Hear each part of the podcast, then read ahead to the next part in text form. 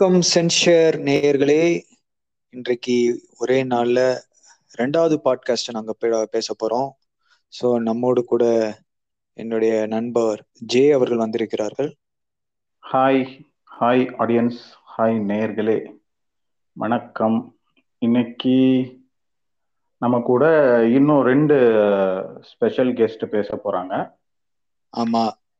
So இன்னைக்கு நம்ம எதை பத்தி பேச போறோம் அப்படின்னா ஸ்பெஷல் சில்ட்ரன் ஸ்பெஷல் சில்ட்ரனை பத்தி நம்ம பேச போறோம். ஸோ ஸ்பெஷல் சில்ட்ரன் அதை தமிழ்ல எப்படி சொல்றது ஜே சிறப்பு குழந்தைகள் அப்படிங்கிறது நேரடியான ஒரு மொழிபெயர்ப்பு. ஓகே. இப்போ நிறைய பேருக்கு வந்து இத பத்தின புரிதல் கொஞ்சம் கொஞ்சம் இருக்கு. சிறப்பு குழந்தைகள் அப்படின்னா சாதாரண குழந்தைகள்ல இருந்து அவங்க கிட்ட வந்து ஏதோ ஒரு வித்தியாசமா இருக்கு.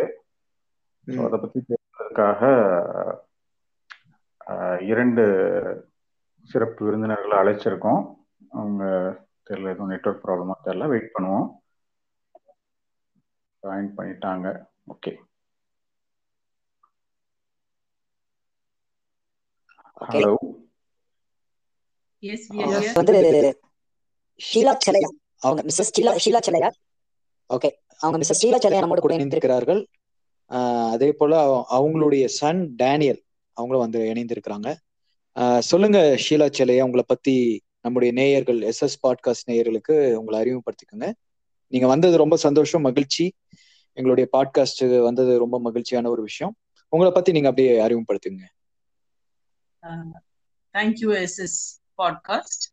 Uh, இதுல இணைந்து கொள்றதுல நான் ரொம்பவும் பெருமைப்படுறேன். என்னை அறிமுகப்படுத்த சொல்லி நீங்க சொன்னீங்க. நான் யார் அப்படின்னு கேட்டீங்கன்னா முதல்ல நான் ஒரு ப்ரௌட் மதர் இரண்டு குழந்தைங்க எனக்கு. அதுல ஒரு குழந்தைக்கு சில சிறப்பு தேவைகள் இருந்துச்சு. அந்த குழந்தைய வளர்த்து போஸ்ட் கிராஜுவேஷன் முடிச்சு PG diploma in counselling and psychotherapy முடிச்சு இன்னைக்கு ஒரு மற்றவர்களுக்கு கவுன்சிலிங் கொடுக்கிற ஒரு நிலைமையில இருக்கிற ஒரு வரம் பெற்ற குழந்தைய வளர்த்த ஒரு பெருமையோட உங்க பாட்காஸ்ட்ல நான் ஜாயின் பண்றேன். பியூட்டிஃபுல் டாபிக் நன்றி என்னை இதுக்குள்ளால கொண்டு வந்த உங்களுக்கு என்னுடைய மனமார்ந்த நன்றி. ஆஹ் நம்ம பேச போற காரியங்கள் கண்டிப்பா சமுதாயத்துல யாருக்கோ பிரயோஜனமாக இருக்கும்னு நினைக்கிறேன். நிறைய பேருக்கு இது ஊக்கப்படுத்துறதா இருக்கணும்னு நான் நினைக்கிறேன். ஆஹ் முக்கியமான விஷயம் இந்த டாபிக்கை நீங்க சூஸ் பண்ணதுக்கு ஹார்ட் ஃபெல் தேங்க்ஸ் ஏன்னா இது நீட் ஆஃப் தி அவர் சராசரியா நீங்க இப்ப சம் பாத்தீங்கன்னா ஒரு பதினைந்து சதவிகிதம் குழந்தைகளுக்கு ஏதோ ஒரு விதத்துல இந்த தேவை இருக்குது. சோ இந்த ஸ்பெஷல் நீட் அப்படின்னு சொல்றது ஆல் டு ஃபிஃப்டீன் பர்சன்ட் நம்முடைய சமூகத்துல பரவி இருக்குது. நம்ம நிறைய டெஸ்ட் பண்ணல அதை ஏற்றுக்கொள்ளல. பர்சன்டேஜ் எவ்வளோங்கிறது இன்னும் ஒரு கேள்விக்குறியாவே இருக்குது. நம்முடைய டாபிக் வந்து ஸ்பெஷல் சில்ட்ரன் சிறப்பு குழந்தைகள். மன்- மன்னிக்கும் மன்னிக்கும் ஷீலா. அதாவது நீங்க. பேசுனது வந்து பேசுனது கொஞ்சம் கட் ஆயிருச்சு. நீங்க பேசுனது கொஞ்சம் திருப்பியும் கொஞ்சம் நம்ம நேயர்களுக்கு நீங்க சொல்ல முடியுமா? மன்னிக்கும் இங்க கொஞ்சம் நெட்வொர்க் பிரச்சனைனால நீங்க பேசுனது கொஞ்சம் கட் ஆயிருச்சு. கேட்கல. எனக்கு So, ஃபுல்லாவே திரும்பவும் சரி இருக்கட்டும். அவங்களும் சொல்லட்டும் திரும்பி. So Okay. இன்ட்ரடியூஸ் பண்ணதுக்கு அப்புறம் அஹ், டேனியும் self introduce பண்ணிக்கிட்டான் okay okay okay okay can we start now ஆ சொல்லுங்க யா வி கேன் ஸ்டார்ட் அப்போ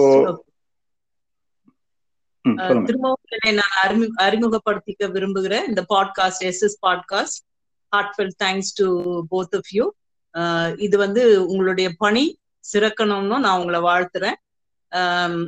இது வந்து ஒரு விழிப்புணர்வையும் மற்றவர்களுக்கு தைரியத்தையும் இந்த ஓட்டத்துல கொடுக்கறதுக்காக தான் நான் இப்ப உங்களோட இணைந்திருக்கிறேன். நான் இதுல ஏன் பேசுறேன் அப்படின்னு கேட்டீங்கன்னா நான் வந்து ஒரு ப்ரௌட் மதர் எனக்கு இரண்டு குழந்தைகள்.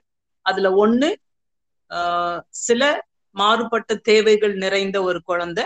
அந்த குழந்தைய வளர்த்து போஸ்ட் கிராஜுவேஷன் இன் இங்கிலீஷ் லிட்ரேச்சரும் in counselling and psychotherapy முடித்து இன்றைக்கு ஒரு ரெஜிஸ்டர்ட் கவுன்சிலரா பிராக்டிஸ் பண்ற நிலைக்கு வந்த பிறகு அந்த பெருமையோடு உங்களோடு இணையறது எனக்கு ரொம்ப மகிழ்ச்சி இது நிறைய பேருக்கு பிரயோஜனமா இருக்கும்னு நான் நினைக்கிறேன் இன்னையோட டாபிக் இதை சூஸ் பண்ணது ஸ்பெஷலி நீங்க யங்கா இருக்கிற இந்த நேரங்கள்ல இத மாதிரி ஒரு டாபிக்கை யோசித்தது ஒரு பெரிய விஷயம்.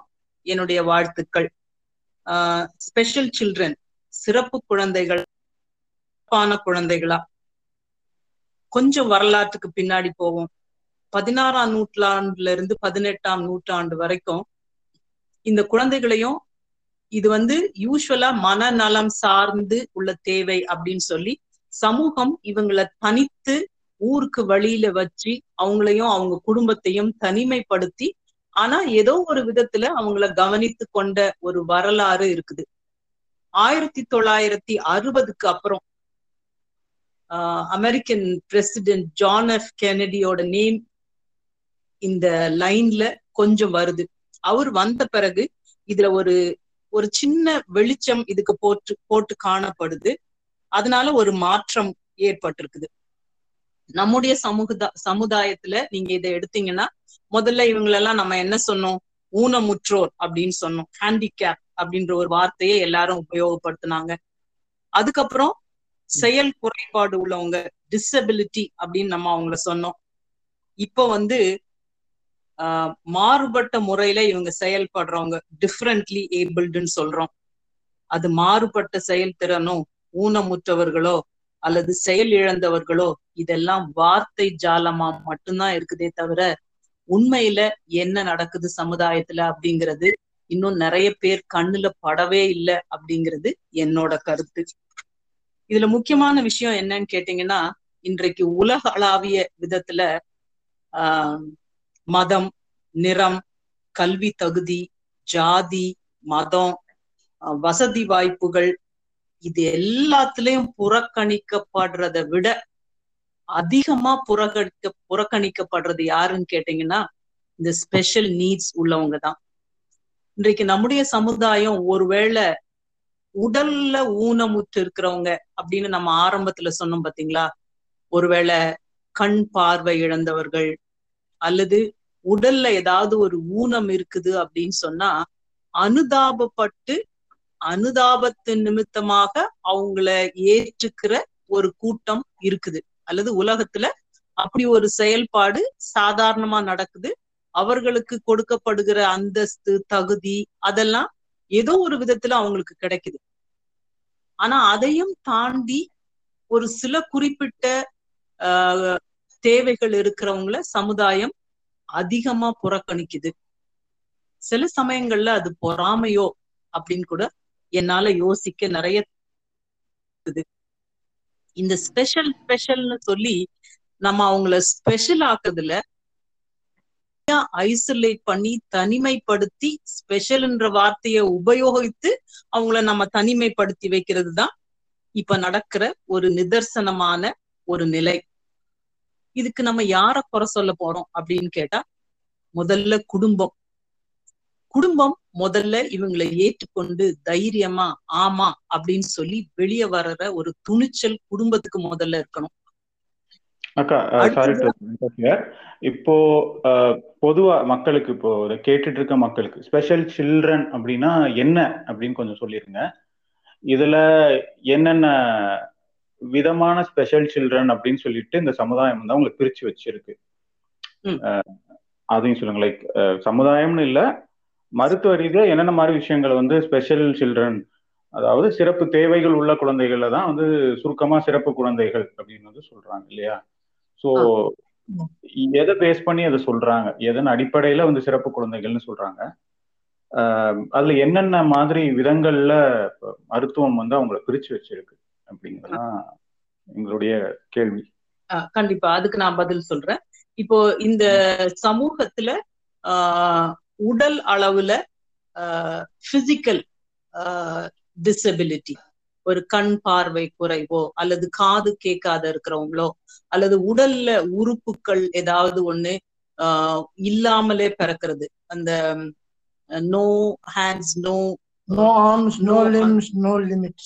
அத்- அது மாதிரி அது மாதிரி இருக்கிற சில பிசிக்கல் டிசபிலிட்டி உள்ள சில குறைபாடுகளும் இதுல இருக்குது. இதை தவிர Down syndrome learning disability hyperactive attention deficit disorder இது வந்து ஒரு பெரிய குடை.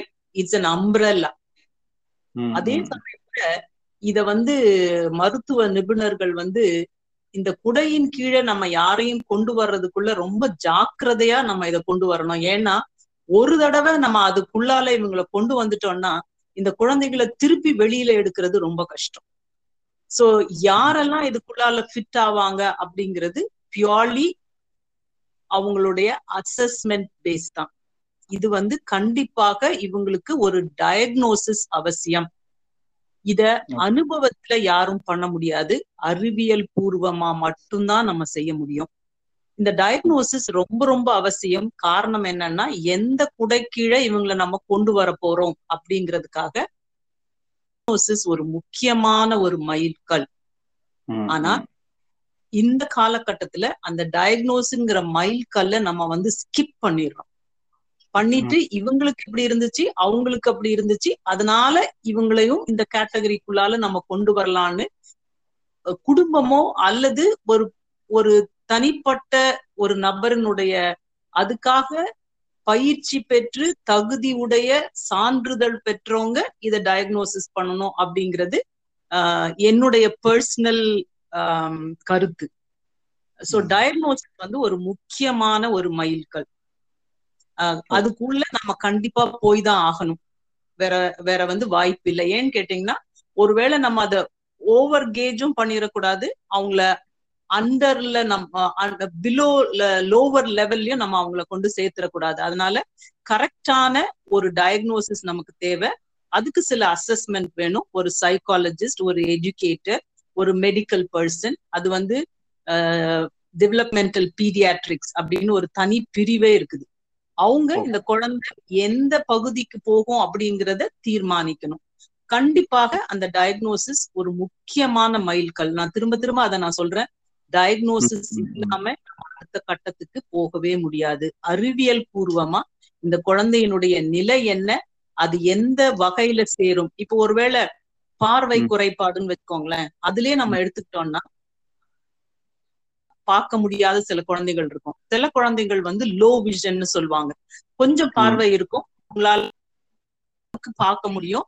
அவங்க வந்து ஒரு டிஃப்ரெண்ட் கேட்டகரியில வருவாங்க. அதே மாதிரி தான் இந்த மீதி உள்ள எல்லா பகுதி குறைந்தவங்க ஆஹ் ம். மற்றபடி Down syndrome attention deficit autism இதுல வந்து ஒரு இது வந்து ஒரு பெரிய கடல் இத. நம்ம இப்பதான் இதுல ஒரு நைன்டீன் நைன்டிக்கு அப்புறம் தான் இது இதுக்கு பக்கத்துல நம்ம கிட்ட போயிருக்கிறோம் ஒரு வெளிச்சம் அது மேல பட்டிருக்குது இதுல. முதல் கல் வந்து டயக்னோசிஸ் அப்படிங்கிறது என்னுடைய தனிநபருடைய அனுபவம் ஓகேக்கா ஒரு சின்ன டவுட் சார் நான் அடிக்கடி இன்டர்ப்ட் பண்ணுவேன். அது சொல்லுங்க. சாதாரண மக்களுடைய கேள்வியா வந்து இதை வந்து நான் வந்து கேட்க விரும்புறேன். இப்போ வந்து நமக்கு வந்து முன்னாடி மாதிரி கிடையாது. முன்னாடிலாம் ஒரே ஒரு ஸ்கேன் தான் எடுப்பாங்க. ஒரு பெண் வந்து கருத்தரிச்சிருக்கும் போது ஒரு ஒரே ஒரு ஸ்கேன் தான் எடுப்பாங்கன்னு நினைக்கிறேன். வந்து கிட்டத்தட்ட ஆறுல இருந்து எட்டு ஸ்கேன் வரைக்கும் எடுக்கிறாங்க. ஏன்னா குழந்தையோடைய வளர்ச்சி எப்படி இருக்கு? மூளை வளர்ச்சி எப்படி இருக்கு? அதெல்லாம் வந்து ஸ்கேன் பண்ணி எடுக்கிறாங்க. அதுக்கு பிறகு ஒரு ஒரு பெற்றோர் அப்படிங்கிற முறையில தன்னுடைய குழந்தைக்கு மனம் சார்ந்த இப்போ வந்து நீங்க சிறப்பு தேவையுள்ள குழந்தைகள் அப்படின்னு நீங்க சொல்லும்போது மனம் சார்ந்த தேவைகள் அப்படிதானே? ஒரு மனம் வளர்ச்சி. சார்ந்த தேவைகள் உள்ள குழந்தை அப்படிங்கிறத பரிசோதிக்கணும் அப்படிங்கிற விஷயம். எப்ப வரணும்? எப்ப வரும்? இல்ல எப்ப வந்து அவங்க வந்து பரிசோதிக்கணுங்கிற தீர்மானத்துக்கு வரணும் தீர்மானிக்கிறது வந்து யூஸ்வலா மருத்துவர்கள் தான் இப்போ. முப்பது வயதுக்கு மேற்பட்ட மேபி இப்போ வந்து காமனா எல்லாரும் ப்ரொஃபஷனல் டெவலப் ம், குழந்தைங்க ம், ம். ஆயிருக்கு. இந்த பிரைமி அப்படின்னு சொல்லுவாங்க. அதாவது முதல் கர்ப்பம் முப்பது வயதுக்கு மேல உள்ளதுன்னாவே சில ஸ்பெஷல் டெஸ்ட் எல்லாம் பண்ணுவாங்க. அதாவது குழந்தைக்கு குறைபாடுகள் எதுவும் வருமா அப்படின்னு பாக்குறதுக்கு. நான் சொல்ற. மாதிரி இது ஒரு பெரிய கடல். சோ அந்த. இன்வெஸ்டிகேஷன் பிட்டுக்கு நம்ம போக வேண்டாம். முதல்ல வந்து பெண்களுக்கு மட்டும்தான். மெட்டர்னல் ஏஜ்ன்றது ஒரு முக்கியமான ஒரு இண்டிகேஷனா இருந்துச்சு. இப்போ பெட்டர்னல் ஏஜையும் அதுல கூட்டி சேர்த்திருக்கிறாங்க. நம்முடைய வாழ்வியல் முறைகள் மாற மாற கல்யாணமாகி குழந்தைகள் பெறுவதனுடைய அந்த வயது தள்ளி போகுது. அதனால அதுவும் இந்த பெர்சன்டேஜ் ஜாஸ்தி ஆகுறதுக்கு ஒரு காரணமா இருக்கலாம். யூஸ்வலா. மருத்துவ பரிசோதனைகள்ல இது தெரியும். நான் என்ன சொல்றேன்னா இந்த பரிசோதனைகள் வந்து இந்த குழந்தைக்கு அட்டென்ஷன் டெபிசிட் இருக்குமா அப்படின்னு நீங்க முதல்ல டெஸ்ட் பண்ணலாமான்னா முடியாது. ஆனா. சில நோய்கள் இந்த டவுன் சிண்ட்ரோம் மாதிரி சில நோய்கள் உடைய அந்த அப்நார்மாலிட்டி சில டெஸ்டின் மூலமா கண்டுபிடிக்கலாம். ஆனா எல்லாவற்றையும் நீங்க இப்போ டவுன் சிண்ட்ரோம் அப்படின்னு சொல்லும்போது அந்த குழந்தைகளோட முகமே வேற மாதிரி இருக்கும் இல்லையா? அவங்கள பார்க்கும்போதே வந்து நமக்கு தெரியும். ஆமா வெளிப்புற தோற்றத்திலே நமக்கு தெரியும். அது ஸ்கேன்ல அதுக்கான சில ஸ்பெஷல் டெஸ்ட் பண்ணுவாங்க. அதன் மூலமாகவும் ஆஹ் அம்மாவினுடைய கருவுல இருக்கும் போதே அதை கண்டுபிடிக்கிறதுக்கான வாய்ப்புகள் கண்டிப்பாக இருக்குது. அது யூஸ்வலா அம்மாவினுடைய வயதை பொறுத்து அந்த டெஸ்ட் செய்யப்படும். அது செய்யறாங்கன்றத கண்டிப்பா அந்த கருவுற்று இருக்கிற தாய்க்கும் தகப்பனுக்கும் அது சொல்லப்படும். ஓகே. இல்ல இப்போ என்னோட சந்தேகம் என்னன்னா மன வளர்ச்சி எங்க எங்களோட மாதிரி ஒரு சாதாரண மக்கள் இதை பத்தி அறிமுகம் இல்லாத மக்களுக்காக அவங்க சார்பா நான் இந்த கேள்வி கேட்கிறேன். லைக் எங்களை பொறுத்த வரைக்கும் ஒரு ஸ்பெஷல் சைல்டு அப்படின்னா மன வளர்ச்சி குறை குறைந்த ஒரு குழந்தைய தான் வந்து நாங்க வந்து ஸ்பெஷல் சைல்டு அப்படின்னு சொல்லுவோம். அவங்களால வந்து சாதாரண மனிதர்களைப் போல அவர்களால் யோசிக்க முடியாது. அப்படிங்கிற ஒரு கேட்டகரி மட்டும்தான் வந்து எங்களுக்கெல்லாம் வந்து தெரியும். இப்போ நீங்க சொன்னீங்க அந்த அம்பரலா பெருசுன்னு. ஓகே அதை அண்டர்ஸ்டாண்ட் பண்ணிக்கிறேன்.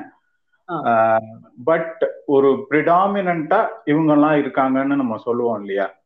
இப்போ மதங்கள் வந்து உலகத்துல வந்து கோடிக்கணக்கான மதங்கள் இருந்தாலும் நம்ம ப்ரிடாமினண்டா ஒரு இஸ்லாம் இருக்கு கிறிஸ்டியானிட்டி இருக்கு ஒரு இந்து மதம் இருக்கு ஒரு புத்திஸ்ட் மதம். இப்படி சொல்றோம் இல்லையா? இந்த மாதிரி ரொம்ப அதிகப்படியா இருக்கிற இந்த சிறப்பு குழந்தைகள் அப்படின்னு யார் யாரு? இந்தியா அளவுல இல்ல தமிழ்நாட்டு அளவுல எந்த மாதிரி சிறப்பு குழந்தைகள் அதிகமா இருக்கிறாங்க? அது வந்து ஒரு ஜாகிரபிக்கலா அது வந்து ரெப்ரசன்ட் ஆகுமான்னு கேட்டீங்கன்னா அதுக்கு என்னிடத்துல பதில் இல்லை. ஒரு ப்ரிடாமினன்ட்லி இந்த கண்ட்ரில இந்த மாதிரியான குறைபாடுகள் வரும் அப்படின்னு சொல்றது வந்து மாதிரி எந்த விதமான ப்ரூஃபும் நம்ம கிட்ட கிடையாது. நம்ம நாட்டுல வந்து நம்ம அதிகமா பாக்குறது Down syndrome autism cerebral palsy. அது ஒண்ணு. டிசபிலிட்டி ஒண்ணு இருக்குது. இந்த லேர்னிங் டிசபிலிட்டியோட காது கேட்கிற திறன் குறைந்து இருக்கிறது ஏன்னா ஆஹ் சில குழந்தைங்களுக்கு பேசுறதுக்கு ரெண்டு வயசாச்சு ஆனாலும் ஒண்ணுமே பேசல அப்படின்னு சொன்னா அதுக்கு கேட்கும் திறன் ஒருவேளை குறைவா இருக்கலாம். சோ இது வந்து நம்ம காமனா பாக்குற சில குறைபாடுகள் நம்ம பகுதியில. இப்ப நீங்க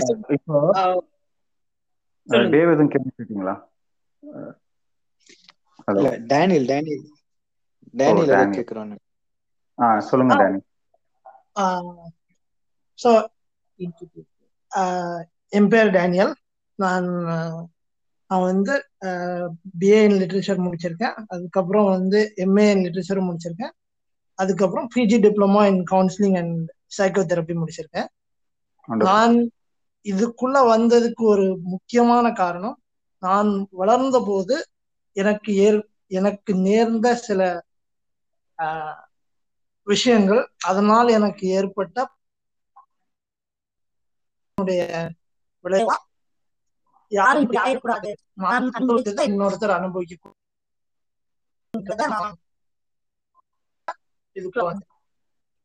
எனக்கு ரொம்ப தெரிந்த ஒருத்தர் ஆஹ், இவன் மூணாம் கிளாஸ் கூட தாண்ட மாட்டான். ஒரு கல்வியாளர். நான் பேரை குறிப்பிட விரும்பவில்லை.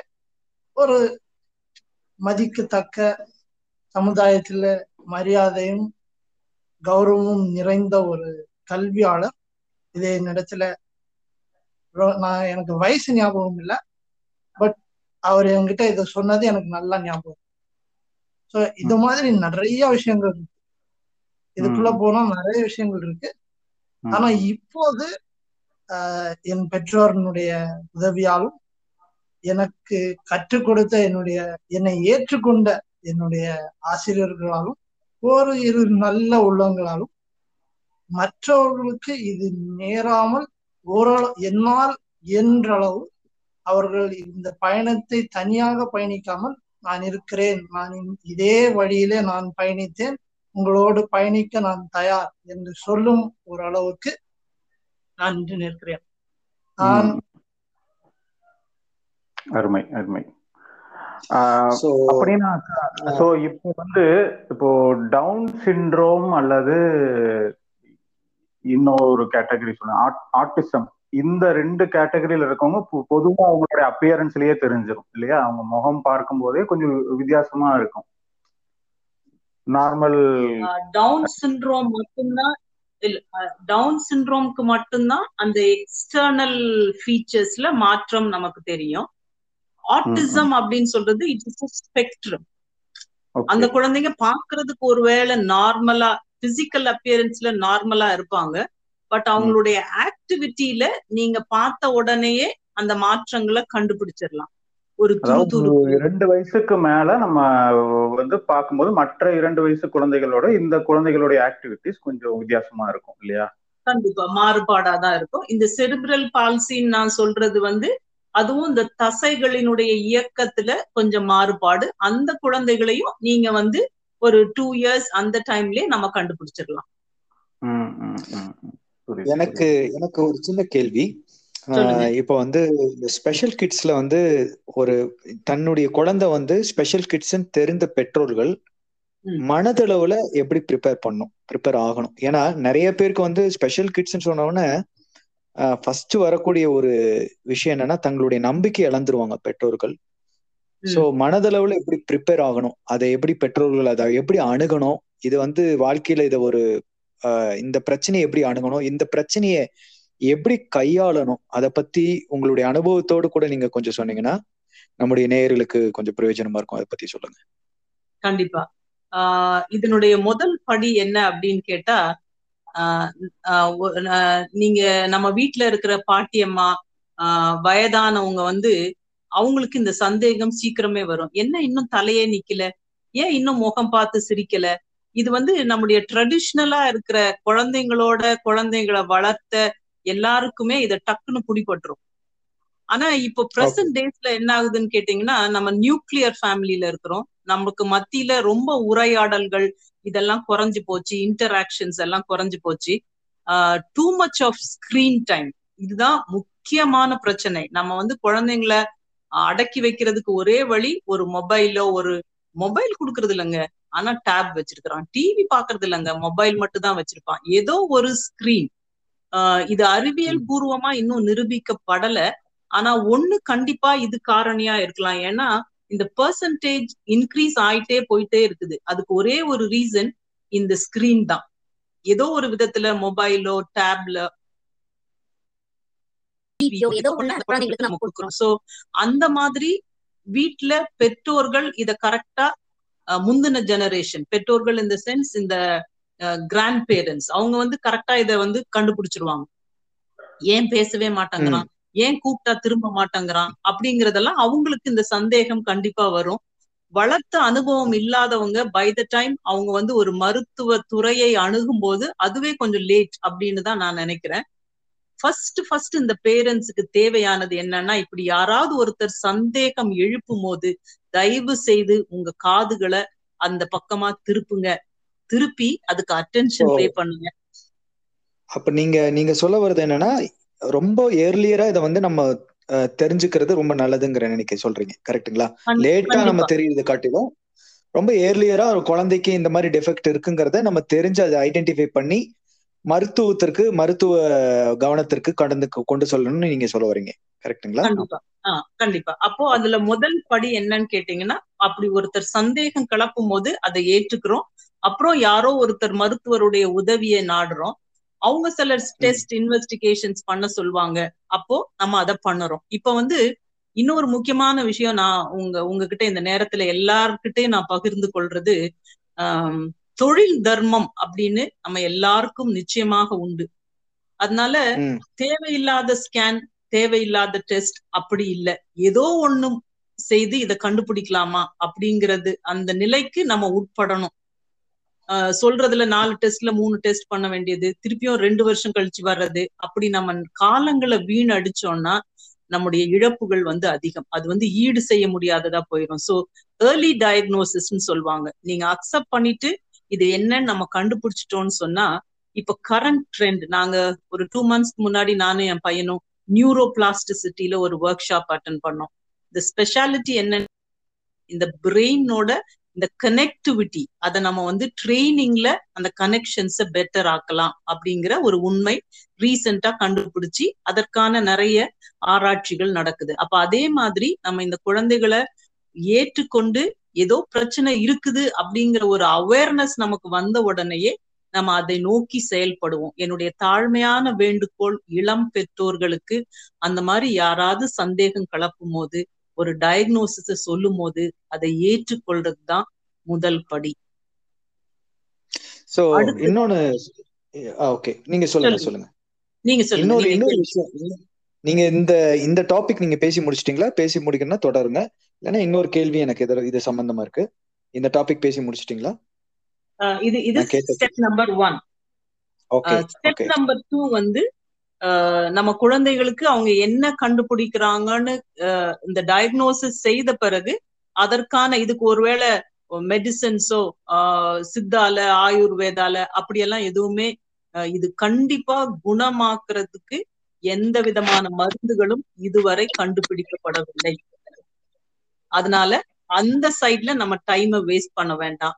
த ஒன்லி சொல்யூஷன் என்னன்னு கேட்டீங்கன்னா ட்ரைனிங் பயிற்சி பயிற்சி பயிற்சி. நான் திரும்பவும் சொல்றேன் டயக்னோசிஸ நம்ம கையில வாங்கின உடனே இது குடும்பத்தை சார்ந்த ஒரு பெரிய சேலஞ்ச் சோ நமக்கு வந்து ஒரு ஆக்குபேஷனல் தெரபிஸ்ட் ஒரு ஸ்பீச் தெரபிஸ்ட் இவங்க எல்லாம் அவசியம். ஆனா எண்பது சதவிகிதம் குடும்பத்து கையில தான் இருக்குது. இது இருபது சதவிகிதம் ஸ்பெஷலிஸ்டோட உதவி நமக்கு தேவை. அப்ப இதை ஏற்றுக்கொண்டுட்டு அதற்கான பயிற்சி முறைகளை தெரிஞ்சுட்டு அதை ரெகுலரா பண்றதுதான் நான் இந்த இளம் பெற்றோருக்கு வைக்கிற தாழ்மையான வேண்டுகோள். இப்ப நீங்க உங்க கொஸ்டினை கேளுங்க. ஸோ இதுல வந்து சக்சஸ் ஸ்டோரிஸ் இந்த மாதிரி வந்து இப்படி ஸ்பெஷல் சில்ட்ரன்ஸ் வந்து அஃபெக்ட் ஆகி அதுல குணமாகி வந்தவங்களுடைய சக்சஸ் ஸ்டோரிஸ் ஏதாவது உங்களுக்கு தெரிஞ்சதுன்னா அதை நம்முடைய நேயர்களுக்கு சொல்லலாம். இல்ல இதை பற்றி இது இந்த ஸ்பெஷல் சைல்டா இருந்து இவங்க வாழ்க்கையில இந்த தரத்துக்கு உயர்ந்திருக்கிறாங்க.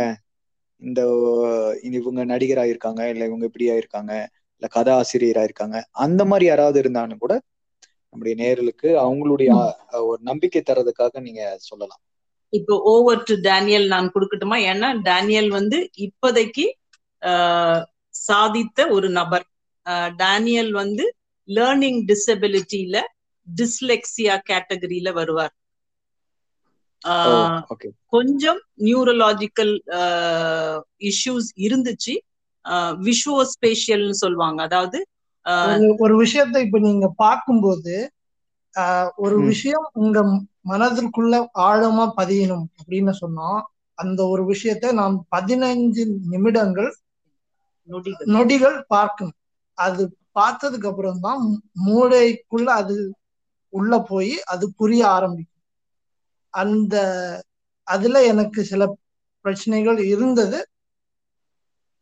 நான் மாறுபட்ட வழியில செய்ய வேண்டியிருந்தது. இப்ப மத்தவங்க எல்லாம் கேட்டீங்கன்னா எழுதிடுவாங்க. எனக்கு எழுதுறது அவ்வளவு ஆஹ், சாத்தியம் இல்லை அதனால நான் வேற முறைகளை நாட வேண்டியிருந்தது.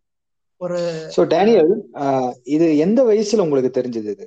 இந்த மாதிரி ஒரு குறைபாடு உங்களுக்கு இருக்குங்கிறது எந்த வயசுல உங்களுக்கு தெரிஞ்ச தெரியாது? ஒன்றரை வயசு இருக்கும்போது தெரிய வந்தது.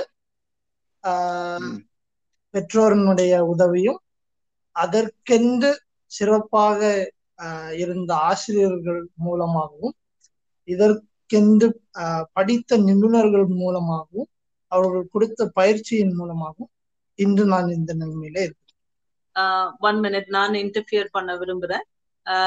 இது வந்து ஒன்றரை வயசுல ஒருவேளை பிரச்சனை இருக்கலாம். ஏன்னா குழந்தை நல மருத்துவருடைய மகனா இருக்கிறதுனால நாங்க ஒருவேளை மைக்ரோஸ்கோப் கீழே வச்சு அவரை பார்த்தோம்னு நினைக்கிறோம். இந்த நான் உங்களுக்கு சொன்ன மாதிரி பாட்டியம்மா வீட்டுல கேட்பாங்க இன்னும் தலை நிக்கல இன்னும் முகத்தை பார்த்து சிரிக்கல. இது வந்து மைல் ஸ்டோன்ஸ் அப்படின்னு சொல்லுவோம் டெவலப்மெண்டல் மைல் ஸ்டோன்ஸ் அதை நாங்க உன்னிப்பா கவனிச்சதுனால நாங்க ஒரு ஒன்றரை. ரெண்டு வயசுலயே இதுல வந்து ஒரு டிலே இருக்குதுங்கிறத நாங்க கண்டுபிடிச்சோம். அதனால மேற்படி நாங்க செய்த பரிசோதனைகளின் விளைவா எங்கேயோ ஆகுதுங்கிறத நாங்க கண்டுபிடிச்சோம். பதிமூணு வயது வரைக்கும் நாங்க பரிசோதனைக்கும் பயிற்சிக்கும் போனோம். எங்களுக்கு எந்த விதமான மருந்துகளோ மாத்திரைகளோ கொடுக்கப்படவில்லை. ஓகேக்கா. அப்போ அஹ், நான் கேள்விப்பட்டது உண்டு இந்த மாதிரி ஸ்பெஷல் கிட்ஸ் சில நேரம் வந்து கோவம் அதிகமா வந்துடும் அவங்க வந்து நம்ம கட்டுப்படுத்த முடியாது அப்படின்ட்டு. இது வந்து எல்லா அந்த அம்பரலால இருக்கிற எல்லா குழந்தைகளுக்கும் இது வந்து பொதுவானதான் இல்ல குறிப்பிட்ட சில அஹ், அஹ், பிரிவு சார்ந்த சிறப்பு குழந்தைகளுக்கு மட்டும் அந்த மாதிரி கோபம் ரொம்ப அதீதமா வருமா? இதெல்லாம் எப்படி வீட்ல இருக்கவங்க எப்படி கட்டுப்படுத்தலாம்? முக்கியமான ஒரு கொஸ்டின் இந்த ஹைப்பர் ஆக்டிவிட்டி அட்டென்ஷன் டெபிசிட் இருக்கிற குழந்தைகளுக்கு இந்த கோபம் வர்றதோ அல்லது சுற்றுப்புற சூழ்நிலைகள்ல இருக்கிற ஏதோ ஒரு ஸ்டிமுலஸ் நம்ம சொல்லுவோம்ல ஏதோ ஒண்ணு அவங்கள வந்து அந்த- அவங்கள வெளியே இருந்து இயக்கக்கூடிய விஷயம். அதாவது அந்த முடிவுக்கு அவங்கள தள்ளுவாங்க. இப்போ ஒருத்தர்கிட்ட இந்த கோவப்படுற குணம் இருக்கு அப்படின்னா வேணும்னே சில பேர் என்ன பண்ணுவாங்க நாங்க விளையாட்டுக்கு பண்றோம் அப்படின்னு சொல்லிட்டு எனக்கு அது பிடிக்கல அப்படின்னு சொன்னாலும் நிறைய பேர் இருக்கிறாங்க அதையே செய்வாங்க. இப்போ ஒரு முதல் தடவை செஞ்சுட்டு ரெண்டாவது தடவை அதை செய்யாதீங்க எனக்கு அது பிடிக்கலன்னா திரும்ப அதை செய் செய்யறவங்க நிறைய பேர் இருக்கிறாங்க. இதுக்கு ஒரு சின்ன எக்ஸாம்பிள் சொல்றேன். ஒரு டீச்சர் வந்து எஸ் ஏ டபிள்யூ சா அப்படிங்கிறத எழுதுறாங்க. அந்த குழந்தை அதை எப்படி வாசிக்குதுன்னா டபிள்யூ ஏ எஸ் அப்படின்னு வாசிக்குது. சோ. அந்த குழந்தைக்கு எந்த விதமாக அது மூளைக்குள்ளால தூண்டப்படுது அல்லது பாக்குறது அந்த குழந்தை எப்படி பாக்குதுன்னு சொல்றது நமக்கு தெரியாது. அது அது அது இன்னும் ஆராய்ச்சிகள் இன்னும் ப்ரூஃப் பண்ணவே முடியல. என்ன ஸ்டிமுலை அவங்கள இரிட்டேட் பண்ணுது அப்படிங்கறத இன்னும் கண்டுபிடிக்கல. இதுல சில உணவுப் பொருட்கள் ஒரு முக்கிய காரணம்னு சொல்றாங்க. இந்த கோபத்தையும் அவங்களுடைய ஹைப்பர் ஆக்டிவிட்டியும் தூண்டுறது உணவுப் பொருள்கள். சோ நம்ம அவங்க சாப்பிடுற உணவை ஒருவேளை அட்டவணைப்படுத்தி வச்சு எந்த நாளெல்லாம் அந்த கோபம் அதிகமா வருது அப்படின்னு பார்த்து கண்ட்ரோல் பண்றது ஒரு விதம். ரெண்டாவது நம்ம யூஸ்வலா இந்த சிறப்பு குழந்தைகளை தான் நம்ம மாற்றணும்னு நினைக்கிறோம். அதுக்கு பதிலா அந்த சூழ்நிலைய மாற்றுறது வந்து ஒரு முக்கியமான விஷயம். அந்த அளவுக்கு நம்முடைய சமூகம் இன்னும் மாறுச்சான்னு கேட்டீங்கன்னா அது ஒரு பெரிய கேள்விக்குறிதான். சோ சுற்றுப்புற சூழ்நிலைகள் அந்த ஸ்டிமுலஸ நம்ம ரிமூவ் பண்ணமே தவிர இந்த குழந்தைகளை குறை சொல்றதுனால எந்த பிரயோஜனமும் இல்ல. அவங்களுடைய அட்டென்ஷனை இந்த ஸ்டிமுலைல இருந்து மாற்றுறதற்கான வழிமுறைகள் இருந்தா அதை நம்ம செய்யலாம். இப்போ ஒரு குழந்தை வந்து ஒரு கதவுல போய் அடிச்சுக்கிட்டே இருக்குதுன்னு வச்சுக்கோங்களேன். அதை வந்து மாத்துறதுக்கு என்னன்னா ஐயோ நீ இங்க வந்து பாரு இது அழகா இருக்கே. நீ நிறுத்துன்னு சொல்லாதீங்க. அது நிறுத்த முடியாது. ஆனால் அது மாற்று அதனுடைய அட்டென்ஷனை டைவர்ட் பண்றதுக்குரிய வழிமுறைகளை பெற்றோரா நம்ம வந்து நம்மள நம்மளே பயிற்று வச்சுக்கணும் இது ஒண்ணு அவங்களுடைய பிஹேவியரல் மாடிஃபிகேஷன் அதே மாதிரி மாறுபட்ட சூழ்நிலைகள்லயும் இந்த குழந்தைகளுடைய ரியாக்ஷன் வந்து டிஃப்ரெண்டா இருக்கும். ரொட்டீன் சேஞ்ச் ஆனா ஒரு புது ஆளுனுடைய வரவு அல்ல ஒரு புது இடத்துக்கு விசிட் பண்றோம் ஒரு டிராவல் இதுக்குரிய அட்ஜஸ்ட்மெண்ட்ஸ் இந்த குழந்தைங்களுக்கு கொஞ்சம் கஷ்டம். பெற்றோர் வந்து அதுக்கான இந்த குழந்தைய ஒருவேளை அது புரிந்து கொள்ற வயதுல இருந்துச்சுன்னா அந்த குழந்தைக்கு எக்ஸ்பிளைன் பண்ணணும். நம்ம இப்ப இங்க போக போறோம். உங்ககிட்ட இருந்து இந்த பிஹேவியரை நாங்க எக்ஸ்பெக்ட் பண்றோம். இப்படி செய்யக்கூடாது. நம்ம போறோம். நம்ம போயிட்டு வந்துருவோம். அப்படின்னு சொல்லி அந்த குழந்தைக்கு ஒரு விளக்கம் கொடுத்து கொண்டு போனா அதனுடைய அந்த ரியாக்ஷன்ல கொஞ்சம் மாறுபாடுகள் இருக்கும்ன்றது என்னுடைய அனுபவம். சரி ரொம்ப நன்றி. டேனியலுக்கு நான் ஒரு கேள்வி கேட்கலாம்னு நினைக்கிறேன். சொல்லுங்க. டேனியல் நீங்க வந்து உங்களுடைய ஸ்கூல் படிப்புல இந்த குறைபாடோடு கூட நீங்க தொடர்பு பண்ண போது உங்க ஸ்கூல் படிப்புல உங்களுடைய அனுதின ஸ்கூல் போற லைஃப்ல ஸ்கூல் லைஃப்ல என்ன மாதிரி சேலஞ்சஸ் நீங்க சந்திச்சீங்க? அப்புறம் நீங்க இதுல இருந்து முழுமையா வெளிவந்ததுக்கு எது ரொம்ப சப்போர்ட்டா இருந்தது? அதாவது சைக்காலஜிக்கலா மன ரீதியான சப்போர்ட் எது உங்களுக்கு ரொம்ப அதிகமா இருந்தது? ஸ்கூல் லைஃப்ல என்னென்ன சேலஞ்சஸ் இருக்கு? என்னென்ன சேலஞ்சஸ் வந்து இந்த மாதிரி குழந்தைகள் ஃபேஸ் பண்ணுவாங்க. அதை எப்படி அவங்க அந்த குழந்தைகள் அவங்க குழந்தைகளோட பெற்றோர்களும் எப்படி ஓவர் கம் பண்ணும்? அதை பத்தி கொஞ்சம் நம்முடைய நேயர்களுக்கு சொன்னீங்கன்னா நல்லா இருக்கும் தேங்க்யூ ஒரு அருமையான கேள்வி. நான் நான் படிக்க ஆரம்பிச்சப்போ என்னோட நண்பர்கள் என் கூட இருந்த என்னுடைய சக நண்பர்கள் கூட படிச்சவங்க எல்லாரும் புரிஞ்சுக்கல. அதாவது அது என்ன? உனக்கு இன்னொருத்தர் எழுதுறது. நான் நான் எழு எனக்கு எழுதுறது கஷ்டம் அப்படின்றதுனால எனக்கு அது அந்த விஷயத்துல எனக்கு உதவுவதற்கு ஒருவர் தேவைப்பட்டார் அந்த உதவியை நான் பெற்றுக்கொண்டேன். ஸோ ஏன் இப்படி பண்ற? எங்களை மாதிரி உன்னால ஏன் எழுத முடியல? அல்லது என்னை வாயா என்னை பேச சொன்னா அதே கேள்வியே என்னை கிளா வகுப்புல உட்கார வச்சு என்னை கேட்டா என்னால அந்த கேள்விக்கு பதில் சொல்ல முடியும். ஆனா என்ன ஒரு பேப்பர்ல நீ இதை எழுது அப்படின்னு சொன்னா என்னால அது முடியாது. ஸோ என்னுடைய சக நண்பர்களுக்கு அது கடைசி வரைக்கும் புரியவே இல்லை. நான் நான் ஸ்கூல் முடிச்சப்பவும் சரி காலேஜ் முடிச்சப்பவும் சரி யாருக்குமே அது புரியல. அது என்ன நீ மட்டும் எங்- எங்கள் இது உனக்கு ஏன் இப்படி இருக்கிற? நீ இப்படி இருக்கக்கூடாது. நாங்க இருக்கிற மாதிரி தான் நீ இருக்கணும் அப்படின்னு என்ன ஒருவேளை அவங்க வந்து அதுதான் என்னை அவர்கள் ஏற்றுக்கொள்ள எடுத்த முயற்சியா அப்படின்னு இப்ப தோணுது. பட் அப்ப யோசிச்சு பார்த்தப்போ ஏன் இப்படி இருக்கணும்? நிறைய நேரங்கள்ல நான் ஏன் இருக்கணும் அப்படின்னு கூட நினைச்சேன். பேசாம காணா போயிடலாமா? அப்படின்னு. கூட நிறைய நேரங்கள்ல யோசிச்சது உண்டு. ஓகே. இதுக்கு என்னென்ன உங்களுக்கு என்ன மாதிரி நிமிஷம். ஜெய் இன்னும் என்னோட கேள்வி முடியல. சோ இது உங்களுக்கு நம்பிக்கை தந்தது எது? உங்களுக்கு ரொம்ப ரொம்ப சப்போர்ட்டா எது உங்களை ரொம்ப நம்பிக்கை தந்தது? அந்த மாதிரி டைம்ல கண்டிப்பா நீங்க மனதளவுல சோர்ந்து போயிருப்பீங்க. ஐயோ இந்த மாதிரி நிறைய நெகட்டிவ் தாட்ஸ் உங்களுக்கு வந்திருக்கும்.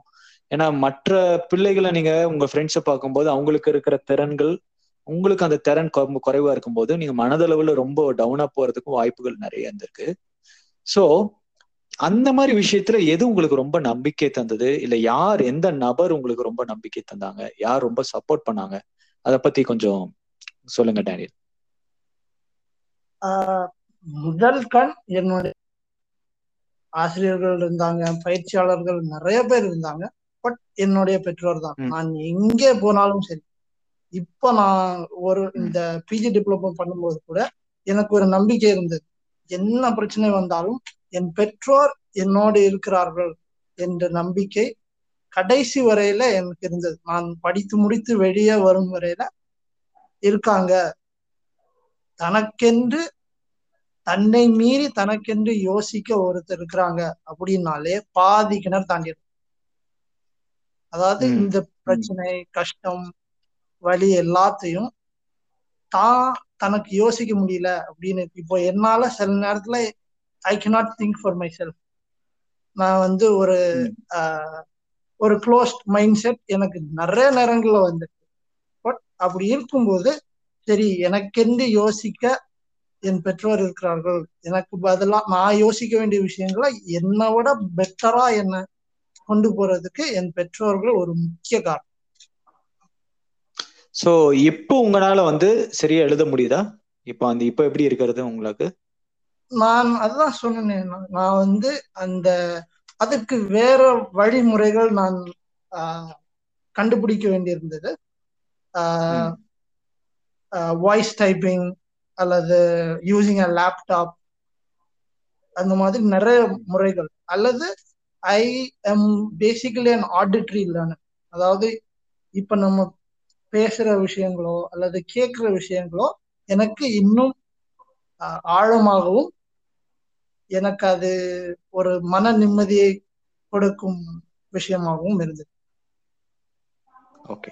ரொம்ப நன்றி டேனியல். ஜெய் நீங்க கேட்கணும்னு இருந்தீங்களே? அதை சொல்லுங்க. ஆ லைக் எந்த மாதிரி பயிற்சிகள் எடுத்தீங்கன்னு கேட்க வந்துட்டு இருந்தேன் லைக் ஓகே. இப்போ எழுத முடியலங்கும் போது உங்களுக்காக ஒருத்தவங்க கூட உட்காந்து எழுதுறாங்க. அது தவிர வீட்ல வேற எதுவும் பயிற்சிகள் எடுப்பீங்களா? ஏன்னா எனக்கு தெரிஞ்சு என் ஃப்ரெண்ட் ஒருத்தருக்கு இந்த மாதிரி ஒரு ப்ராப்ளம் இருந்தது. என்ன பண்ணாங்கன்னா அவங்க இந்த பில்டிங் பிளாக்ஸ் இந்த மாதிரி விஷயங்கள்லாம் வந்து யூஸ் பண்ணிட்டு இருந்தாங்க. ஸோ அந்த பில்டிங் பிளாக்ஸ் அது மாதிரி யூஸ் பண்ணி பிரெயின் ஆக்டிவிட்டியை கொஞ்சம் டெவலப் பண்றது. ஸோ இந்த மாதிரி விஷயங்கள் செஞ்சுட்டு இருந்தாங்க. அந்த மாதிரி நீங்க எதுவும் பயிற்சிகள் சிறப்பு பயிற்சிகள் இதுக்குன்னு எதுவும் எடுத்தீங்களா? நான் வந்து என்ன சொல்றது? இப்போ நான் ஏற்கனவே சொன்ன மாதிரி என்னுடைய நான் படிக்க வேண்டிய பாடங்களை.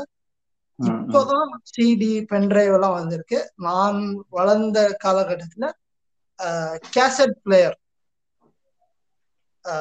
இருந்தது. அதை வைத்து நான் லீவ் சம்மர் வெக்கேஷன்ல இருக்கும்போது அடுத்த டேர்முக்கு நான் போகும்போது நான் படிக்க வேண்டிய பாடங்களை வீட்டில் ரெக்கார்ட் பண்ணி வச்சிருப்பாங்க. ஒரு ஹெட்ஃபோன்ஸ் ஹெட்ஃபோன் போட்டுட்டு நான் முழு முழுதாக அதை கேட்டு முடிச்ச காலங்கள் இருக்கு. அதுக்கு அதனால எனக்கு என்ன ஆகும்னா நான் திரும்ப பள்ளிக்கு போகும்போது ஆசிரியர் சொல்லும்போது எனக்கு அது கஷ்டமா தெரியாது. ஏன்னா எனக்கு ஏற்கனவே நான் கேட்டதுனால நான் ஏற்கனவே சொன்ன மாதிரி அந்த ஆடிட்ரி சவுண்ட் இருந்ததுனால எனக்கு என்னுடைய கேட்கும் திறன் ஓரளவுக்கு ஆஹ், இலகுவாக இருந்தது. கேன் ஐ இன்டர்ஃபியர் ஹியர்மா ஒரு சின்ன என்னுடைய கருத்து சொல்றேன்.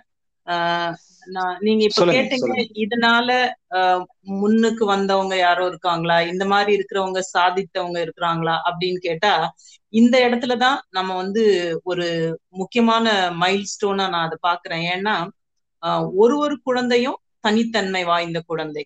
இப்போ நம்ம நம்ம எல்லாரும் படிக்கும்போது நீங்க பாத்தீங்கன்னா வீட்ல மூணு குழந்தைங்க இருக்குதுன்னா ஒரு குழந்தை நல்லா கத்தி கத்தி படிக்கும் இன்னொன்னு அமைதியா படிக்கும் இன்னொன்னு பாட்டு கேட்டுட்டே படிக்கும். அப்படி ஒரு ஒரு குழந்தைக்கும் கற்றதனுடைய மெத்தட் வந்து லேர்னிங் மெத்தட்ஸ் ஆர் டிஃப்ரெண்ட் இப்போ ஆடிட்டரியா என்னுடைய மகனுக்கு இருந்ததுனால நாங்க என்ன பண்ணுவோம் கேசட் பிளேயர்ல இந்த வாய்ப்பாடு டேபிள்ஸ் மெமரி மெமரி போயம்ஸ் செய்யுள் இது எல்லாத்தையும் அப்போ வந்து டேப் ரெக்கார்டர் தான். அதனால நாங்க அதை வாசித்துட்டு ஒரு கார்ட்லெஸ் ஹெட்போனை போட்டு விளையாட விட்டுருவோம். அந்த ஹைப்பர் ஆக்டிவிட்டி இருக்கும். ஓடிட்டே இருப்பான். ஆனா அவன் காதுக்குள்ளால இது கேட்டுட்டே இருக்கும். அந்த மெத்தட் எங்களுக்கு ஒர்க் அவுட் ஆச்சு. அதே மாதிரி வரும்பொழுது நானும் ஒரு தாயா சாஃப்ட்வேர் இருந்தது. ஆரம்பத்துல எங்க அம்மாவுடைய குரல்ல படித்தால் மட்டும்தான் என்னால படிக்க முடிஞ்சது. அது படிப்படியாக குறைந்து ஒரு சாஃப்ட்வேர் ஃப்ரீ ரீடர் அப்படின்னு ஒரு சாஃப்ட்வேர் இருந்தது. அந்த சாஃப்ட்வேர் மூலியமா படிக்க ஆரம்பிச்சு அது அதன் மூலியமா என்னால படிக்க முடிஞ்சது. நான் ஏற்கனவே சொன்ன மாதிரி கேட்கணும் அப்படின்றதுனால அதை கேட்டதுனால எனக்கு அது அதனுடைய புரிதலும் அதை த- தக்க வைத்துக் கொள்வதற்கு எனக்கு அது உதவிகரமா இருந்தது.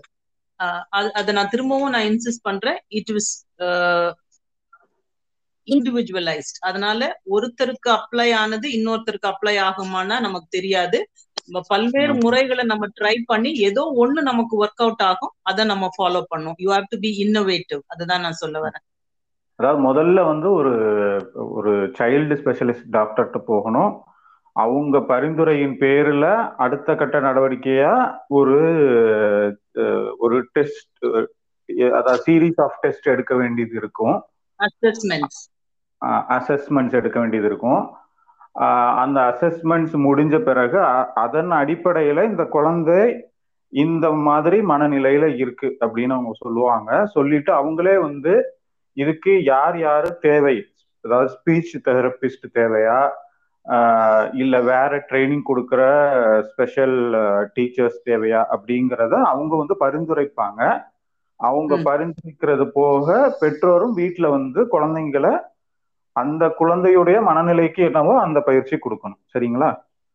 இதுல நான் ஒரு சின்ன கரெக்ஷன் மட்டும் நான் சொல்ல விரும்புறேன். தயவு செய்து நீங்க முதல்ல எந்த மருத்துவரை அணுகுனீங்களோ அவங்க கிட்ட திரும்பவும் உங்க அசஸ்மெண்ட் ரிப்போர்ட்டை எடுத்துட்டு தயவு செய்து போங்க.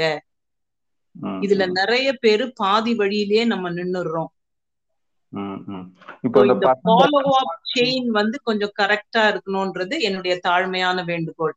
ஆமா. இந்த பசங்க டூ மாதிரி படங்கள்லாம் வந்து கொஞ்சம் மக்களை வந்து திசை திருப்புற மாதிரி இல்ல ஒரு புரிஞ்சும் புரியாத சில விஷயங்களை வந்து சொல்லி மக்களை குழப்பி விடுற மாதிரி நான் பாக்குறேன். ஏன்னா அதுல வந்து டாக்டர் வந்து இந்த குழந்தைக்கு அட்டென்ஷன் டெஃபிஷியன்சி இருக்கு அப்படின்னு தெளிவா சொல்லுவாங்க. ஆனா அதெல்லாம் இவங்க நார்மலா தான் இருக்கிறாங்கன்னு வந்து ஹீரோ சொல்லி ஒரு மாதிரி கொண்டு வருவாங்க. ஸோ. இந்த மாதிரி டீவியேட் ஆகிறதுக்கும் வாய்ப்பு இருக்கு. நம்மள திருப்தி செய்யறதுக்காக நம்மளே வந்து இல்ல இல்ல அப்படின்னு சொல்லி ஒரு பத்து வயசு பன்னெண்டு வயசு ஆனதுக்கு அப்புறம் என்ன பண்றதுன்னு தெரியாம முழிக்கக்கூடிய வாய்ப்புகளும் இருக்கு.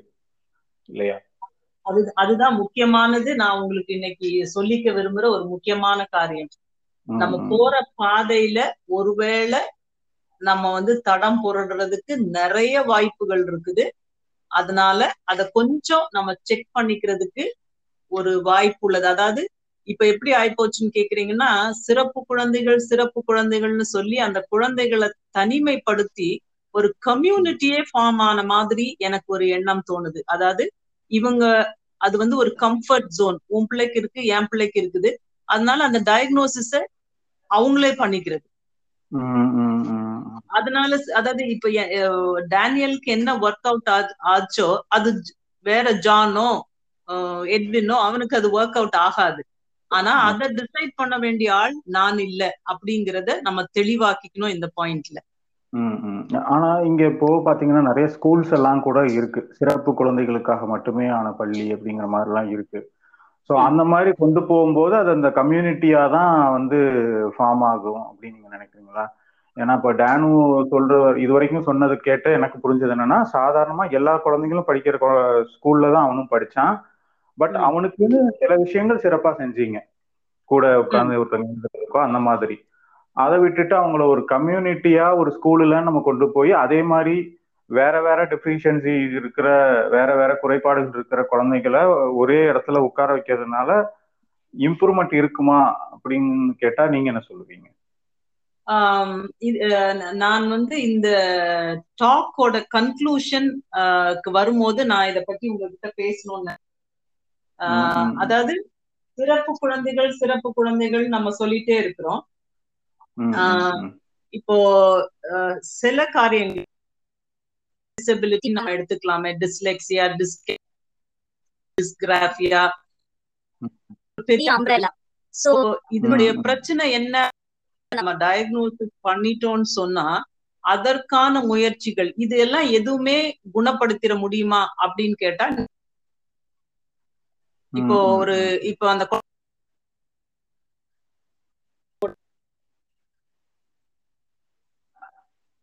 ஒரு பார்வையே இழந்த ஒரு பார்க்க முடியாது.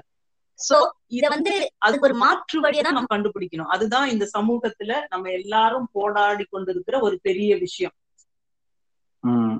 சில குழந்தைகளுடைய குறைபாடுகள் அதிகமா இருக்கும்போது அவங்க ஸ்பெஷல் ஸ்கூல்ல தான் இருக்கணும்.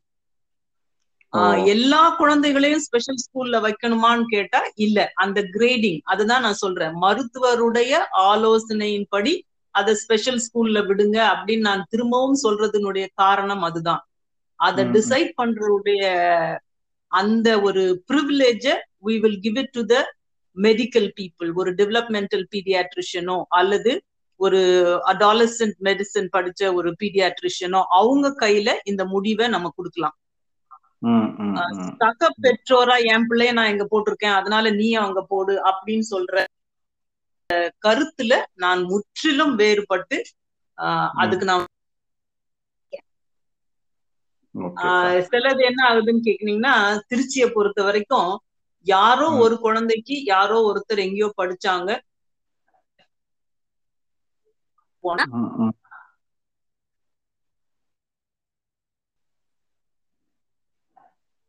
பிரெயின் வந்து ஆட்டிசம் நார்மல் ஆயிடுவாங்க. ஆனா குதிரைக்காரன் அஞ்சு குதிரை வாங்கினா. குழந்தை இருந்துச்சு. எச்சரிக்கை. அது வந்து ஒரு முக்கியமான ஒரு பாயிண்ட் நம்ம எல்லாரும் தெரிஞ்சுக்க வேண்டிய ஒரு முக்கியமான கருத்து. அப்புறம் என்னோட அடுத்த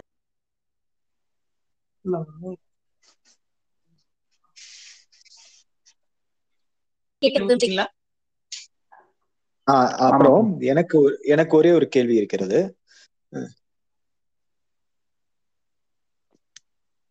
ஹலோ. ஹலோ அவங்க டிஸ்கனெக்ட் ஆயிட்டாங்க அவங்களுடைய கட் ஆயிடுச்சு திருப்பி நம்ம கனெக்ட் பண்ணலாம் அவங்கள. ம் ஒரே நிமிஷம். ஸோ நேயர்களே ஒரு சின்ன இடைவேளைக்கு பிறகு திருப்பி நம்ம வரலாம். ஸோ இப்படிப்பட்ட குழந்தைகள் எதா இருந்ததுன்னா அவங்கள முடிந்த அளவு நம்முடைய நேயர்கள் இதை கேட்டுக்கொண்டிருக்கிற நேயர்கள் சப்போர்ட் பண்ணுங்க மன ரீதியா. திரும்பி ஒரு சின்ன சின்ன சின்ன அடுத்த சில கேள்விகள் இருக்கிறது அதையும் நம்ம கொஞ்ச நேரத்துல ஒரு சின்ன ஷார்ட் பிரேக் பிறகு நம்ம வருவோம். நன்றி வணக்கம்.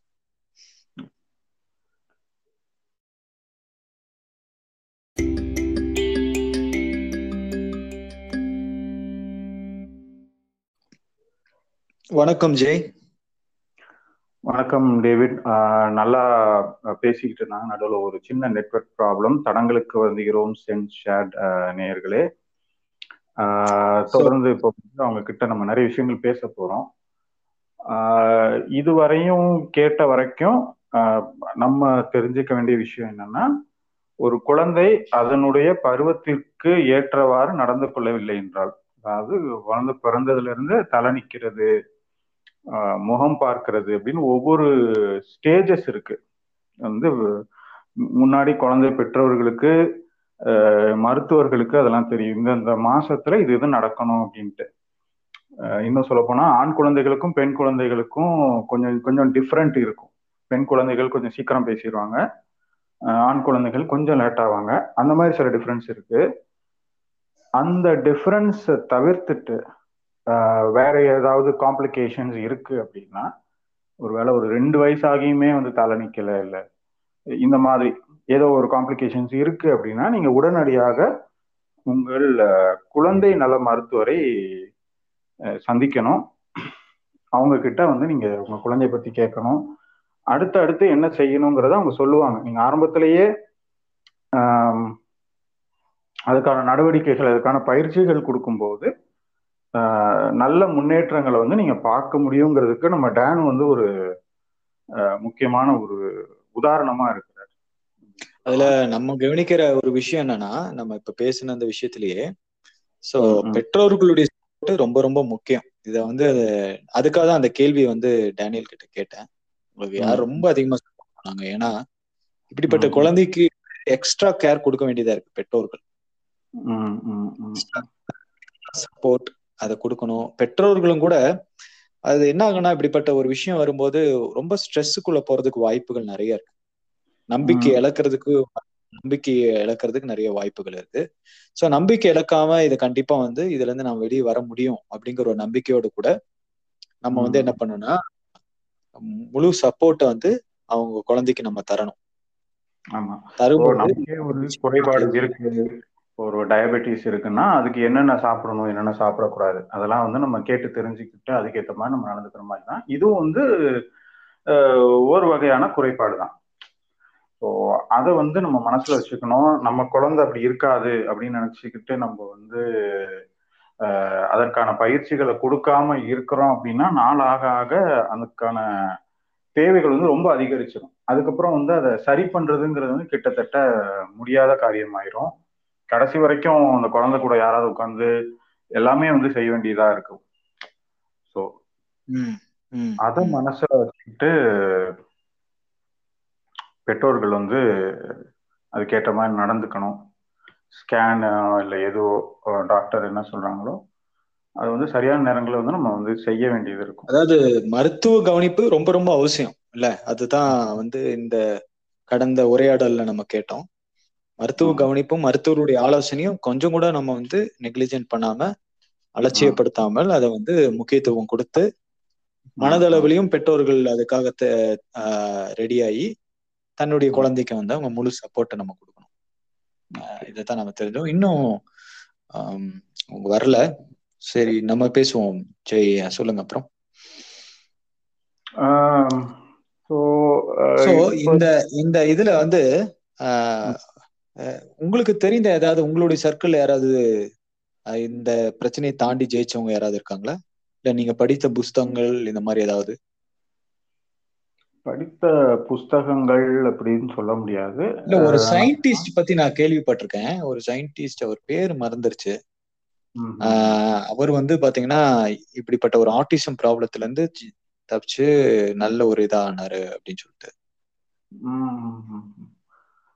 இருக்கலாம். நிறைய பேர் நம்மளுடைய சிந்தனையை தாண்டி வளர்ந்து முன்னேறி வந்தவங்க எல்லாம் வந்து நிறைய பேர் இருக்கிறாங்க. அதுக்கு முக்கியமான காரணம்னா அவங்க அதுக்குள்ள போடுற முயற்சி தான். இந்த நேரத்துல மிஸ்ஸஸ் ஷீலா செல்லையா அண்ட் டேனூர் திரும்பவும் ஜாயின் ஆயிருக்காங்க. உங்களை மீண்டும் வரவேற்போம். நன்றி. நீங்க திரும்ப வந்ததுக்கு ஷீலா செல்லையா மற்றும் டேனியல். வெல்கம் நீங்க பேசுனது உண்மையிலேயே நம்முடைய நேயர்களுக்கு பல விதங்கள்ல பிரயோஜனமா இருந்திருக்கும். ஆமாக்கா. ஸோ இப்போ நீங்க கடைசியா நீங்க பேசும்போது ஏதோ ஒரு குதிரை உதாரணம் சொல்லிட்டு இருந்தீங்க. அந்த நேரம் தான் நெட்ஒர்க் ப்ராப்ளம் வந்துருச்சு. அது நீங்க தொடர்ந்து சொல்லுங்க. எனக்கு ஒரு சில கேள்விகள் அதுக்கப்புறம் இருக்கு. கண்டிப்பா. அதாவது ஆட்டிசம் இருக்கிற குழந்தைகள் ஆட்டிசத்தை குணப்படுத்தலாம் அப்படிங்கிற ஒரு ஒரு வதந்தி. பரவன உடனே திருச்சியில இருக்கிற நிறைய பேரு குழந்தைங்கள ஹார்ஸ் ரைடிங்க்கு கூட்டு போனாங்க. குதிரைக்காரன் இன்னும் ஒரு குதிரை வச்சிருந்தவன் அஞ்சு குதிரை வாங்கினான். ஆனா. ஆட்டிசம் குழந்தைகள் அப்படியே தான் இருந்துச்சு. சோ. எதிர்பார்ப்பு அப்படின்னு ஒண்ணு இருக்குது. அதாவது நல்ல ஞாபகம் வச்சுக்கோங்க இந்த நரம்பு செல்களுக்கு வர டேமேஜ் இஸ் யூஸ்வலி பெர்மனன்ட் அதனால பெற்றோர் வந்து குழந்தைகளுக்கு இந்த மாதிரி குறைபாடுகள் இருக்கும்போது அவங்களுடைய எதிர்பார்ப்புகள் அந்த குழந்தைகளுடைய திறமைக்கு மிஞ்சி இருக்குது. அப்படி இருக்கும்போது அது வந்து ஒரு ப்ரெஷரையும் ஒரு ஏமாற்றத்தையும் கொடுத்து எதேதோ நம்மள முயற்சி செய்ய வை சொன்ன பாருங்க அந்த acceptance yes there is a problem ஆனா இந்த இது இது இந்த வட்டத்துக்குள்ளால நம்ம என்ன பெஸ்ட் செய்யலாம் அப்படின்னு பேரண்ட்ஸ் அக்செப்ட் பண்ணும்போது ரிசல்ட்ஸ் வந்து கண்டிப்பா பெட்டரா இருக்குது. இப்ப என் டாக்டரை நான் இன்ஜினியரிங் படிக்க வச்சேன். என் பையனுக்கு டிஸ்கால்குலியா இருக்குது. அவனை போய் நான் இன்ஜினியரிங்ல போடணும்னு நினைச்சனோ அல்ல மெடிசின் பண்ண வைக்கணும்னு நினைச்சோன்னா எனக்கு அது வந்து பெரிய ஏமாற்றம். ஆனா அவனுடைய ஸ்பெஷாலிட்டி என்னன்னு கண்டுபிடிச்சப்போ that was music and language so French படிச்சா he can speak Hindi just by வாட்சிங் டிவி சேனல்ஸ்ல ஹிந்தி படம் பார்த்து ஹிந்தி படிச்சான் இப்போ தெலுங்கு பேசுறான். பிரெஞ்சு ஸ்போக்கன் பிரெஞ்சு அவனுக்கு தெரியும். சோ என்ன பாசிட்டிவிட்டி ஏதோ ஒரு பாசிட்டிவிட்டி இந்த குழந்தைங்க கிட்ட கண்டிப்பா இருக்கும். அது என்னன்னு நம்ம கண்டுபிடிச்சோம்னா இந்த குழந்தைங்களோட நம்ம நேரம் செலவழிக்க செலவழிக்க தான் அதை நம்மளால கண்டுபிடிக்க முடியும். நல்லா பாடுவான் கர்நாடிக் பாடுவான். ஸ்லோகங்கள் வந்து அந்த சான்ஸ்கிரிட் அந்த மாதிரி நிறைய டேலண்ட்ஸ நாங்க கண்டுபிடிச்சோம். அதை பிரஷ் அப் பண்ணோம். சோ பெற்றோருடைய எதிர்பார்ப்புகள் குழந்தைகளுடைய திறமைக்கு மேல போக வேண்டான்றது என்னுடைய வேண்டுகோள். இப்ப நீங்க என்ன டேனு விஷயத்துல இது நிஜமாமே ஒரு பிரமிக்க வைக்கக்கூடிய ஒரு வளர்ச்சி தான். ஏன்னா ஒரு ஒரு ஆசிரியர் வந்து மூணாவது கிளாஸுக்கு மேலே நீ படிக்க மாட்டேன்னு சொன்னதுக்கு பிறகு கிட்டத்தட்ட நான் கேள்விப்பட்டது ஒரு தாழ்மா சால்வ் எடிசனுக்கு தான் இந்த மாதிரி ஒரு ஆசிரியர் வெளியே விரட்டி விட்டதுக்கு அப்புறம் அவர் வந்து டெவலப் ஆகி பண்ணார் அப்படின்ட்டு. ஸோ முயற்சி இருக்கிற இடங்கள்ல பயிற்சியை தொடர்ந்து செய்யும் போது அந்த வளர்ச்சியை வந்து நம்ம கொண்டாட முடியுது. அது வந்து நம்ம பாக்குறோம் எனக்கு ஒரு சந்தேகம் இப்போ இன்டெலிஜென்ட் கொஷன்ட் அப்படின்ட்டு இந்த ஐக்கியூ ஐக்கியூன்னு சொல்றாங்க. சில பேர் என்ன சொல்றாங்க அந்த குழந்தைகள் வந்து சின்ன வயசுல ரொம்ப அளவுக்கு மீறி இன்டெலிஜென்ட் கொஷன் இருக்கு அப்படின்னா அதுவுமே வந்து ஒரு அபாய ஒளி தான் அப்படின்னு சொல்லிட்டு சொல்றாங்க. அபாய அறிகுறி அப்படின்னு சொல்லிட்டு சொல்றாங்க. இன்டெலிஜென்ட் கொஷன்ட் வந்து ரொம்ப குறைவா இருந்தாலும் அந்த குழந்தை வந்து ஒரு சிறப்பு குழந்தைன்னு சொல்றாங்க. இதை பத்தி நீங்க கொஞ்சம் விளக்கி சொல்லுங்க. ஐக்யூ அசஸ்மெண்ட் பொதுவா இந்த அசஸ்மெண்ட்ல ஐக்யூ வந்து கண்டிப்பாக ஒன்று. செக்கிங் வந்து நம்ம பார்ட் ஆஃப் தி அசஸ்மெண்ட்ல வரும். நம்ம ஆரம்ப காலத்துல இந்த ஐக்யூக்கு அதிகமான இம்போ ஐக்யூ அதிகமா இப்போ சில பெரிய விஞ்ஞானிகளுக்கெல்லாம் இருந்து அதுவும் வந்து ஒரு காரணி. ஒருவேளை அந்த ஐக்யூ இருக்கிற அந்த ஆட்கள் சாதாரண நாங்களை தொடர்பு படுத்தி கொள்ளாத இந்த ஆட்டிசம் ஸ்பெக்ட்ரம் அத மாதிரி. அந்த குடை ஃபங்க்ஷனிங் நார்மல் ஃபங்க்ஷனிங் வந்து அவங்களால முடியாதபடி அந்த வெரி ஹை ஐக்யூ வந்து ஒரு கண்டிப்பா சில இடங்கள்ல அது ஒரு பிரச்சனையா வருது. ஆனா இப்போ என்ன செய்யறாங்கன்னா நம்ம வந்து எதுக்கு importance கொடுக்குறோம்னா we give importance to environmental quotient emotional quotient quotient இப்படி பல வகையா பிரிச்சு நம்ம அதை பாக்குறோம். சோ ஒரு சாதாரண ஒரு மனிதனா நீங்க வளர்ச்சி பெறணும்னு சொன்னா இந்த எல்லா ஏரியாவிலயும் நமக்கு வந்து அந்த இன்டெலிஜென்ஸ் அவசியம். இமோஷனல் இன்டெலிஜென்ஸ் வேணும் என்வாயன்மெண்டல் இன்டெலிஜென்ஸ் வேணும். இப்போ ரொம்ப அறிவாளி குழந்தைங்களெல்லாம் நம்ம வீட்டுக்குள்ளாலே வச்சு படிக்க வைக்கலாம் அப்படின்னு நம்ம நினைச்சோம்னா அந்த என்வாயன்மெண்டல் கோஷன் ரிலேஷன்ஷிப் கோஷன் அதுல எல்லாம் குழந்தைங்க குறைவுபடுவாங்க. இன்டெலிஜென்ட் கோஷன் ஒரு முக்கியமான ஒன்று. அது கூட மீதியும் நம்ம வந்து அந்த குழந்தையினுடைய வளர்ச்சி முழுமை அடையும். ஏன்னா இப்போ எனக்குமே வந்து இந்த மாதிரி சில பயங்கள் உண்டு. ஏன்னா இப்போ இந்த லாக்டவுன் இந்த கொரோனா சமயங்கள் இது மாதிரி சூழ்நிலையில இருக்கும்போது இந்த குழந்தைகளுக்கு வந்து எப்படி சமூக அறிவுங்கிறது எப்படி வரும் அப்படின்னு வந்து நமக்கு தெரியல. சரி போக போக அது சரியாகும் அப்படின்னு எதிர்பார்க்கிறோம். ஏன்னா வீட்டுல உட்கார வச்சுதான் நம்ம படிக்க வைக்க வேண்டியதா இருக்கு. ஏதோ ஒரு அஞ்சு நிமிஷம் பத்து நிமிஷம் ஒரு ஒரு வீடியோ அனுப்புறாங்க ஸ்கூல்ல இருந்து. அதை வச்சுதான் ஏபிசிடி சொல்றாங்க.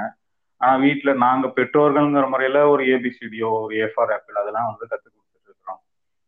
ஸோ இதை தாண்டி அந்த குழந்தைகளுக்கு வந்து பெற்றோரை தாண்டி மத்தவங்க கிட்ட எப்படி பழகணும் அப்படிங்கிறதே வந்து தெரியாத மாதிரி ஒரு பெரிய ஜென்ரேஷனே வந்து உருவாகக்கூடிய ஒரு சூழ்நிலை இருக்கு. இப்ப இருக்கிற தற்கால இந்த கொரோனா சூழ்நிலையில நான் சொல்லிக்கிட்டு இருக்கேன். இது இதுக்கப்புறம் ஒரு வருஷம் ரெண்டு வருஷம் கழிச்சு கொரோனாலாம் இல்லாதப்ப கேட்கும் போது உங்களுக்கு வினோதமா இருக்கலாம்.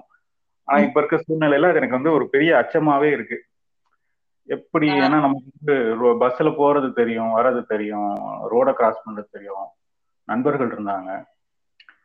ஸோ அந்த ஒரு சூழ்நிலையை உருவாக்கி தர்றதும் ஒரு முக்கியமான விஷயம் அப்படின்னு நீங்க சொல்றீங்க இல்லையா? என்னோட கருத்து என்னன்னு கேட்டீங்கன்னா இப்ப இருக்கிற மாதிரி அப்ப தொலை தொடர்புகள் அதெல்லாம் இல்லாத காலத்துலதான் நாங்க வந்து பிள்ளைகளை வளர்த்தோம். அப்ப நம்ம எல்லார் வீட்லயும் ஒரு ஆல்பம் இருக்கும். உங்களை எத்தனை பேருக்கு ஞாபகம் இருக்கோ தெரியல. அதுல வந்து நம்ம சித்தப்பா சித்தி தாத்தா பா கொடுத்தோம். இப்போ நம்முடைய தொலை அப்புறம் நம்முடைய நம்ம பிள்ளை ஞாபகம் ஊட்டுறத நம்ம தவறிட்டோம்ங்கிறது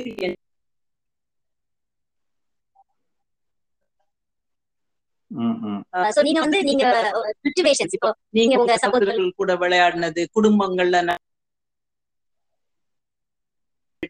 இதெல்லாம் சொல்லும்போது குழந்தைகளுக்கு அந்த கனெக்டிவிட்டி அபவுட் த ஃபேமிலி இந்த ரிலேஷன்ஷிப் ஒருவேளை நேருக்கு நேரா பார்க்கல ஆனா இந்த சம்பவங்கள் எல்லாம் அந்த இமோஷனல் மெமரியில போய் அது பதிஞ்சிரும். அப்போ அவங்க ஆட்களை நேர்ல பார்க்கும்போது அவங்களால அந்த சம்பவத்தையும் நபர்களையும் அவங்களால கனெக்ட் பண்ண முடியும். இது ஒரு சின்ன இன்ட்ரப்ஷன் தான். நான் எனக்கு நல்லா ஞாபகம் இருக்கு. நான் கடைசியா வெல் ஒரு தடவை எங்க அம்மா என்ன இந்த பயிற்சி அது சம்பந்தமா ஒரு மருத்துவரை பார்க்க போகும்போது எனக்கு ஆக்சுவலி நான் அவரை பார்த்தது கிடையாது. பட் எங்க அம்மா சொன்னதை வச்சு இன்னார் தான் இவரு அப்படின்ற ஒரு புரிதல் எனக்கு வந்தது. ஆஹ் அவர் எனக்கு மாமா முறை அப்படின்றது எனக்கு அப்புறம் தான் தெரிஞ்சது. நிறைய அவரை பத்தி நிறைய கதைகள் சொல்லியிருக்கிறாங்க. அவர் எப்படி எங்க அம்மா கூட வளர்ந்தாரு. அவர் எப்படி அவங்களெல்லாம் பார்த்துக்கிட்டாரு அப்படின்னு சொன்னப்போ எனக்கு அவரை பார்க்கும்போது என்னதான் நான் அவரை புதுசா பார்த்தாலும் என்னால அந்த நபர் கூட ஒரு ஒரு கனெக்ஷன்ல இருக்க முடிஞ்சது. ஓ இன்னார் தான் இவரு அப்படின்னு என்னால அவரை ஈஸியா ஐடென்டிஃபை பண்ண முடிஞ்சு அத மாதிரி அடிக்கடி சொல்லி கொடுக்க வேண்டியது அவசியம். Okay okay. இப்போ சாதாரணமா இருக்கிற குழந்தைகள் ஓகே. டேவிட் நீங்க எதுவும் இல்ல நீங்க கேளுங்க நீங்க கேளுங்க கேளுங்க. இப்ப சாதாரணமா இருக்கிற குழந்தைகள் இப்ப நீங்க சொன்ன மாதிரி இப்ப நிறைய விஷயங்கள் நீங்க ஆரம்பத்துலயும் சொன்ன விஷயங்கள்லாம் நான் திரும்ப நினைவுபடுத்தி பார்க்கும்போது இப்போ சாதாரணமா இருக்கிற குழந்தைகளையே நம்ம வந்து அளவுக்கு மீறி இப்போ மொபைல் பப்ஜின்னு விளையாட்டுகள்லாம் வந்துருச்சு. பார்த்தா நாள் முழுக்க டீனேஜ் பையனா இருக்கட்டும் காலேஜ் இப்போ போற பசங்க சின்ன பசங்க எல்லாருமே அது விளையாடுறாங்க. நாள் முழுக்க அந்த கேம்குள்ளேயே இருக்கிறாங்க. பைத்தியக்கார மாதிரி வளர்றாங்க. தூங்கும்போது வந்து அவனை சுடு இவனை சுடுங்கிறாங்க. அந்த மாதிரி பழக்க வழக்கங்கள் வீட்டுக்கு வெளியே போகாம இருக்கிறது இப்ப வீட்டுக்கு வெளியே போகாம இருக்கிறதுனால நம்ம குழந்தைகளுக்கு வந்து மத்த மத்தவங்க கிட்ட எப்படி பிஹேவ் பண்ணணும்னு தெரியல. ஏன்னா நம்ம கிட்ட வந்து நம்ம முத்தம் கொடுக்குற மாதிரியே மத்தவங்க கிட்டயும் போய் முத்தம் கொடுக்க போறாங்க. அந்த மாதிரி விஷயம் இருக்கு. ஸோ அப்படி இருக்கிறவங்க ஸ்பெஷல் சில்ட்ரனா மாறுறதுக்கான வாய்ப்பும் இருக்குதா? நார்மல் சில்ட்ரன் ஸ்பெஷல் சில்ட்ரனா மாறுறதுக்கான வாய்ப்புகள் இல்ல. நம்முடைய லேர்னிங் இஸ் மெயின்லி இமிட்டேஷன் ம், ம், ம், ம். கற்றல் வந்து ஏதோ ஒண்ண பாக்குறத நம்ம திரும்ப செய்யறோம் இப்ப ரஜினி மாதிரி ஒரு ஹேர் ஸ்டைல் எல்லாமே நீங்க பாத்தீங்கன்னா எங்க இருந்தோ தான் நம்ம வந்து அத இமிட்டேட் பண்றோம் நம்ம. இது இது வந்து கற்றலினுடைய ஒரு பெரும் பகுதி அப்படிதான் போகுது.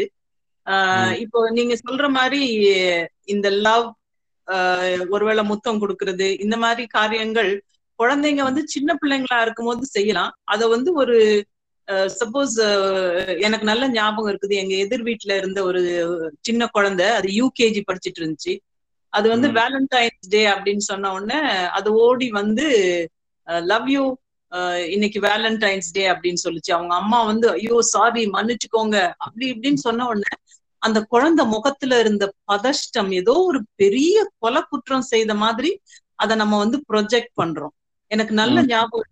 வருடங்களுக்கு முன்னால ஆரம்ப பள்ளி ஆசிரியர்களுக்கு கவர்மெண்ட் பிரைமரி ஸ்கூல் டீச்சர்ஸ்க்கு நான் ஒரு ஒர்க் ஷாப் எடுத்தேன் அப்போ ஒன். ஆஃப் த கம்ப்ளைண்ட்ஸ் என்னன்னு கேட்டீங்கன்னா ஒரு ஹெட் மிஸ்ட்ரஸ் எழும்பி நின்னு என்கிட்ட ஒரு கேட்ட ஒரு கேள்வி ஒன்னாம் கிளாஸ் பையன் ஒரு. லவ் லெட்டர் எழுதிட்டான் பக்கத்துல இருக்கிற பிள்ளைக்கு அதை எப்படி கரெக்ட் பண்றதுன்னு கேட்டாங்க. குழந்தைக்கு அது லவ் லெட்டர்னு நிச்சயமா தெரிய போறது இல்ல அப்ப நான் அவங்களுக்கு என்ன பதில் கொடுத்தேன்னா ஏ அப்படிங்கிற குழந்தை பின்ற குழந்தைக்கு லவ் லெட்டர் எழுதுனா. அப்ப நீங்க என்ன செய்யுங்க? பேப்பர் எடுத்து எல்லா குழந்தையும் ஐ லவ் யூ எழுதி மாத்திக்கோங்க ஒருத்தர் ஒருத்தர். அந்த வயதுல அந்த குழந்தைகளுக்கு அது என்னன்ற புரிதல் இல்ல. அது லவ் லெட்டர் கிடையாது. ஏதோ அவன். பார்த்து அதை இமிட்டேட் பண்றான். அத வந்து நம்ம அவனை ஹெட் மாஸ்டர் ரூமுக்கு வெளியில நிக்க. அந்தந்த அதாவது நம்ம நினைக்கிற அளவுக்கு குழந்தைகளுடைய ஆஹ் புரிதலும் பால் உணர்வுகளும் தூண்டப்படுறது இல்ல நம்ம தான் அதுக்கு வந்து ஒரு ராங் மீனிங் கொடுக்கிறோம் அப்படிங்கிறது என்னுடைய தனிப்பட்ட கருத்து. Okay okay okay. புரியுதுக்கா? ஸோ வேற இது சம்பந்தமா சமுதாயம் இவர்களை எப்படி பார்க்கணும் அதுக்கு முன்னாடி நான் இன்னும் ஒரு ஸ்டெப் ஒரு ஒரு ஸ்டெப் நான் பின்னாடி போகணும்னு நினைக்கிறேன்மா இப்ப இந்த. குழந்தைங்கள நம்ம ட்ரைனிங் அப்படின்னு நம்ம சொல்றோம். இப்ப இந்த. ட்ரைனிங் வந்து நம்ம போய் அத ஒரு ஆக்குபேஷனல் தெரபிஸ்ட் கிட்ட ஒரு ஸ்பீச் தெரபிஸ்ட் கிட்ட அவங்களோட கைடன்ஸ் நமக்கு கண்டிப்பா தேவை. அது வந்து அரை மணி நேரமோ ஒரு மணி நேரமோ அவங்களால அது தரப்படலாம். அதுக்கு மீறி இதுக்கு முழுவதுமா குடும்பம் தான் இதுல வந்து முழுமையா தங்களை ஈடுபடுத்திக் கொள்ளணும்ன்றது என்னுடைய அனுபவம். குழந்தைங்களுக்கு நம்ம என்ன மாதிரி ட்ரைனிங் கொடுக்குறோம் அப்படின்னு ஸ்மால் திங் அதாவது இப்ப துணி காய போடுறோம்னு வச்சுக்கோங்களேன். நம்ம. காய போடும்போது அந்த குழந்தைங்களை கிளிப் எடுத்து கொடுக்க சொல்லுங்க. துணிக்கு குத்துற கிளிப் இருக்குதுங்களா? அதை எடுத்து கொடுக்க சொல்லுங்க. அந்த குழந்தை எடுத்து கொடுக்கும்போது அதுல ஒன் டூ கவுண்ட் பண்ண சொல்லி படிச்சு கொடுங்க. அதே மாதிரி மாடிப்படி ஏறுறோம். One two three left right அது சொல்லி கொடுங்க. லெஃப்ட் ரைட் மார்ச் பாஸ்ட்ல எல்லாம் நம்ம போவோம். அந்த மாதிரி குழந்தைங்களுக்கு கையில சோப் போடும்போது இது ரைட் ஹேண்ட் இது லெஃப்ட் ஹேண்ட் மை ஃபேஸ் இது மாதிரி குழந்தைங்களுக்கு எல்லாத்தையும் ஒரு டிராமாட்டிக்கலா ஒரு எக்ஸ்பிரஷன்ல நம்ம பேசி பேசி குழந்தைங்களுக்கு சொல்லி கொடுத்தோமானால் அதுதான் பயிற்சி. இப்ப நம்ம காய் வாங்கிட்டு வரோம் இப்ப வந்து கோவிட் அதனால டைரக்டா குழந்தைங்களை நம்ம ஹேண்டில் பண்ண விட வேண்டாம். பட். இந்த சூழ்நிலைகள் மாறும் பொழுது அந்த குழந்தைங்களுக்கு எது சாஃப்டா இருக்குது? இப்ப தக்காளி. அதை நம்ம வந்து கேர்ஃபுல்லா ஹேண்டில் பண்ணோம் இந்த ரெட் கலர். உருளைக்கிழங்கு. அது ஹார்டா இருக்குது. வெங்காயம். இந்த மாதிரி டெக்ஸ்சரை சொல்லி கொடுக்கலாம். இதுக்கு ஒரு பிசியோதெரபிஸ்டோ ஒரு ஆக்குபேஷனல் தெரபிஸ்டோ நமக்கு அவசியம் இல்லை இதெல்லாம் நம்ம வீடுகள்ல செய்தது. எனக்கு நல்ல ஞாபகம் இருக்குது முருங்கைக்கீரை பறிக்கிறது நாங்க குடும்பமா உட்கார்ந்து செய்வோம். அது அதுக்கப்புறம் அந்த குச்சிங்களை எங்க அம்மா ஒரு விளக்குமாறு மாதிரி கட்டி தருவாங்க ஒரு ஒரு கட்டம் கொடுப்பாங்க. அதை போய் கூட்டிட்டு வர சொல்லி. சோ ஓரியன்டேஷன் என்னுடைய எல்லை என்ன? அடுத்தவங்கள்தான் நம்ம எப்படி ஹேண்டில் பண்ணோம்? இந்த மாதிரி சின்ன சின்ன ட்ரெயின் பெரிய குறைபாடுகள்ல இருந்து நம்ம குழந்தைங்களை தப்பிக்க வைக்கலாம். பில்டிங் பிளாக்ஸ் அதெல்லாம் வேண்டாம். சாதாரண நம்ம கிட்ட இருக்கிற பாத்திரங்களை ஒண்ணுக்கு மேல ஒண்ணு அடுக்க சொல்லுங்க. ஒண்ணுக்குள்ளால ஒண்ணு போட சொல்லுங்க. கரண்டிகளை தனியா எடுத்து வைங்க. ஆஹ் பெரிய பாத்திரங்களை ஹேண்டில் பண்ண சொல்லி கொடுங்க. நம்முடைய வடி தட்டுக்குள்ளால தீக்குச்சி இருக்குது இல்லைங்களா? மேட்ச் பாக்ஸ் அந்த எடுத்துக்க சொல்லுங்க. இதெல்லாம் சில்ட்ரனோட கோஆர்டினேஷனுக்கு சிம்பிளான சில வழிமுறைகள். ரொம்ப ரொம்ப ரொம்ப நல்லா சொன்னீங்க. எனக்கு இன்னொரு கேள்வியும் கூட இருக்கிறது. அதுக்கு முன்னாடி வந்து நீங்க சொன்ன விஷயங்கள் வந்து இப்படிப்பட்ட காரியங்கள் பெற்றோர்கள் ரொம்ப கவனிக்க வேண்டிய ஒரு விஷயமா இருக்குது சின்ன சின்ன வேலைகள் வந்து அவங்களுக்கு நம்ம கொடுக்கணும். ஏன்னா கம்யூனிகேஷன் வந்து சரியான விதத்துல அவங்களுக்கு நம்ம குழந்தைகளுக்கு சொல்ல வேண்டியங்கிறத ரொம்ப சொன்னீங்க. எனக்கும் கூட நான் ஒரு நண்பரோடு கூட கொஞ்ச நாளைக்கு முன்னாடி பேசிட்டு இருந்தேன். அப்ப வந்து அவருடைய குழந்தைக்கு வந்து ஹோம்ஒர்க் எழுதுறதுக்காக வந்து அவரு கமாண்ட் பண்ற மாதிரி சொன்னாராமா. ஹோம்ஒர்க் எழுது. ஹோம்ஒர்க் எழுதுன்னு. அப்ப. வந்து குழந்தை வந்து கேட்கவே இல்லை. அப்புறம் அவர் வந்து ஒரு இந்த மாதிரி ஒரு நல்ல ஒரு ஆலோசகர்கிட்ட போய் கேட்கும்போது அவர் சொன்னாங்க ஹோம்ஒர்க் எழுதுறது நீங்க சொல்றது குழந்தைக்கு சொல்றதை விட நீங்க ஒரு புக் எழுதிட்டு அந்த புக்கை வச்சு நீங்க எழுதுங்க. எழுதும் போது அந்த குழந்தை உங்களோடயும் தானா வந்து உட்காந்து எழுதும் அப்படிங்கிற மாதிரி அந்த இமிட்டேஷன் அந்த இமிட்டேஷன்ங்கிற சொன்னது வந்து ரொம்ப முக்கியமான ஒரு பாயிண்ட் சோ இதை தொடர்ந்து எனக்கு இன்னொரு கேள்வி இருக்கு. ஸ்பெஷல் சைல்டுங்கிறத குறித்து நம்ம இன்னும் ரொம்ப ஆழமா பேசணும். இதுல வந்து காசஸ் வந்து என்ன இருக்கு? அதாவது நம்ம தமிழ்நாட்டுல நம்ம தமிழ் ஊர்ல எல்லாம் சொல்லுவாங்க நெருங்கிய உறவினர்கள் வந்து ஒருத்தர் ஒருத்தர் ரொம்ப நெருக்கமான ஒரு உறவினர்களை வந்து மேரேஜ் பண்ணிட்டாங்கன்னா அவங்களுக்கு பிறக்கிற குழந்தை வந்து ஸ்பெஷல் சைல்டா வரும் அப்படிங்கிற மாதிரி. அந்த க்ளோஸ் ஜெனட்டிக் இதுல வந்து மேரேஜ் பண்ணிட்டாங்கன்னா அவங்களுக்கு பிறக்கிற குழந்தைகள் ஸ்பெஷல் கிட்ஸா சைல்டா வரும் அப்படிங்கிற மாதிரி ஒரு கருத்து இருக்கு சோ. அந்த மாதிரி ஏதாவது காஸ்ட் ஏதாவது இருக்கா இப்படிப்பட்ட இது ஸ்பெஷல் சைல்டுக்குன்னு காரணங்கள் ஏதாவது இருக்கிறதா இதை பத்தி நீங்க கொஞ்சம் சொல்லுங்க. கண்டிப்பா அத பத்தி நம்ம பேசணும் ஆனா அதுக்கு டெஃபினட்டா நம்மளுக்கு ஆன்சர் இருக்குதான்னு கேட்டா ஆராய்ச்சிகள். நடந்துட்டே தான் இருக்குது பின் பாயிண்ட் பண்ணி நம்மளால சொல்ல முடியாது ஆனா இந்த உறவு முறைகளுக்குள்ளால திருமணம் நடத்துறது கன்சாங்குவினஸ் மேரேஜ் அப்படின்னு நம்ம சொல்லுவோம் கன்சாங்குவினிட்டி அதுல. ஒருவேளை நம்முடைய மரபு அணுக்கள்ல குறைபாடுகள் இருக்குமானால் இந்த உறவுக்குள்ளால திருமணங்கள் பண்ணும்போது அந்த குறைபாடுகள் இன்னும் கொஞ்சம் what I am trying to say is the concentration of the deficit வந்து கொஞ்சம் மேலோங்கிறதுனால குறைபாடுகள் வாய்ப்புகள் அதிகம் உண்டு ஆஹ் இன்னும் சொல்ல போனா பிறக்கிற குழந்தைகளுக்கு ஆஹ் இது ஜெனட்டிக்கா இவங்களுக்கு எதுவும் இருக்குதா அப்படின்னு கேட்டா நமக்கு உண்மையிலேயே ஆஹ் அது வந்து ஒரு தெரியாத ஒரு ஏரியா. அதுக்கு இன்னும் ஆராய்ச்சிகள் எந்த தெளிவான முடிவுகளையும் தரல. ஆனா சில குறைபாடுகள் ஹார்மோனல் டெபிஷியன்சி இருக்குது. அது வந்து நம்ம தடுக்கக்கூடியது. உதாரணமா தைராய்டு. அதனால வர குறைபாடுகள். இப்ப எல்லா குழந்தை உடனே அந்த தைராய்டு டெஸ்ட் அதிகமான இடங்கள்ல அத கண்டிப்பா பண்றாங்க. அதே மாதிரி ஹியரிங் டெஸ்ட். அவங்க ஹாஸ்பிட்டல்ல இருந்து டிஸ்சார்ஜ் ஆகி வரும்பொழுதே அதை செய்திருவாங்க. அல்லது நீங்க ஹியரிங் செக் பண்ணணும் அப்படின்னு சொல்லி குழந்தைங்களை அனுப்புவாங்க. இந்த தைராய்டும் இந்த ஹியரிங் டெபிசிட் செக் பண்றதும் ஒரு குறிப்பிட்ட அளவுக்கு இந்த குறைபாடுகளை நம்ம கடந்து போறதுக்கு உதவி செய்யும்னு இப்ப நம்பப்படுகிறது அதை எல்லாரும் ஒரு ரொட்டீனாவும் செய்துட்டு வராங்க. இன்னொன்னு இந்த screen time up to the age of four screen time இல்லாம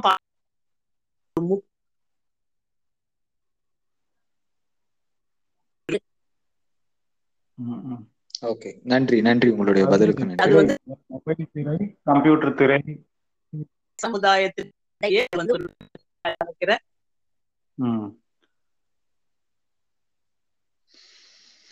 சோ ஜெய் அவர் ஜெய் உங்களுக்கு வேற ஏதாவது கேள்வி இருக்கா?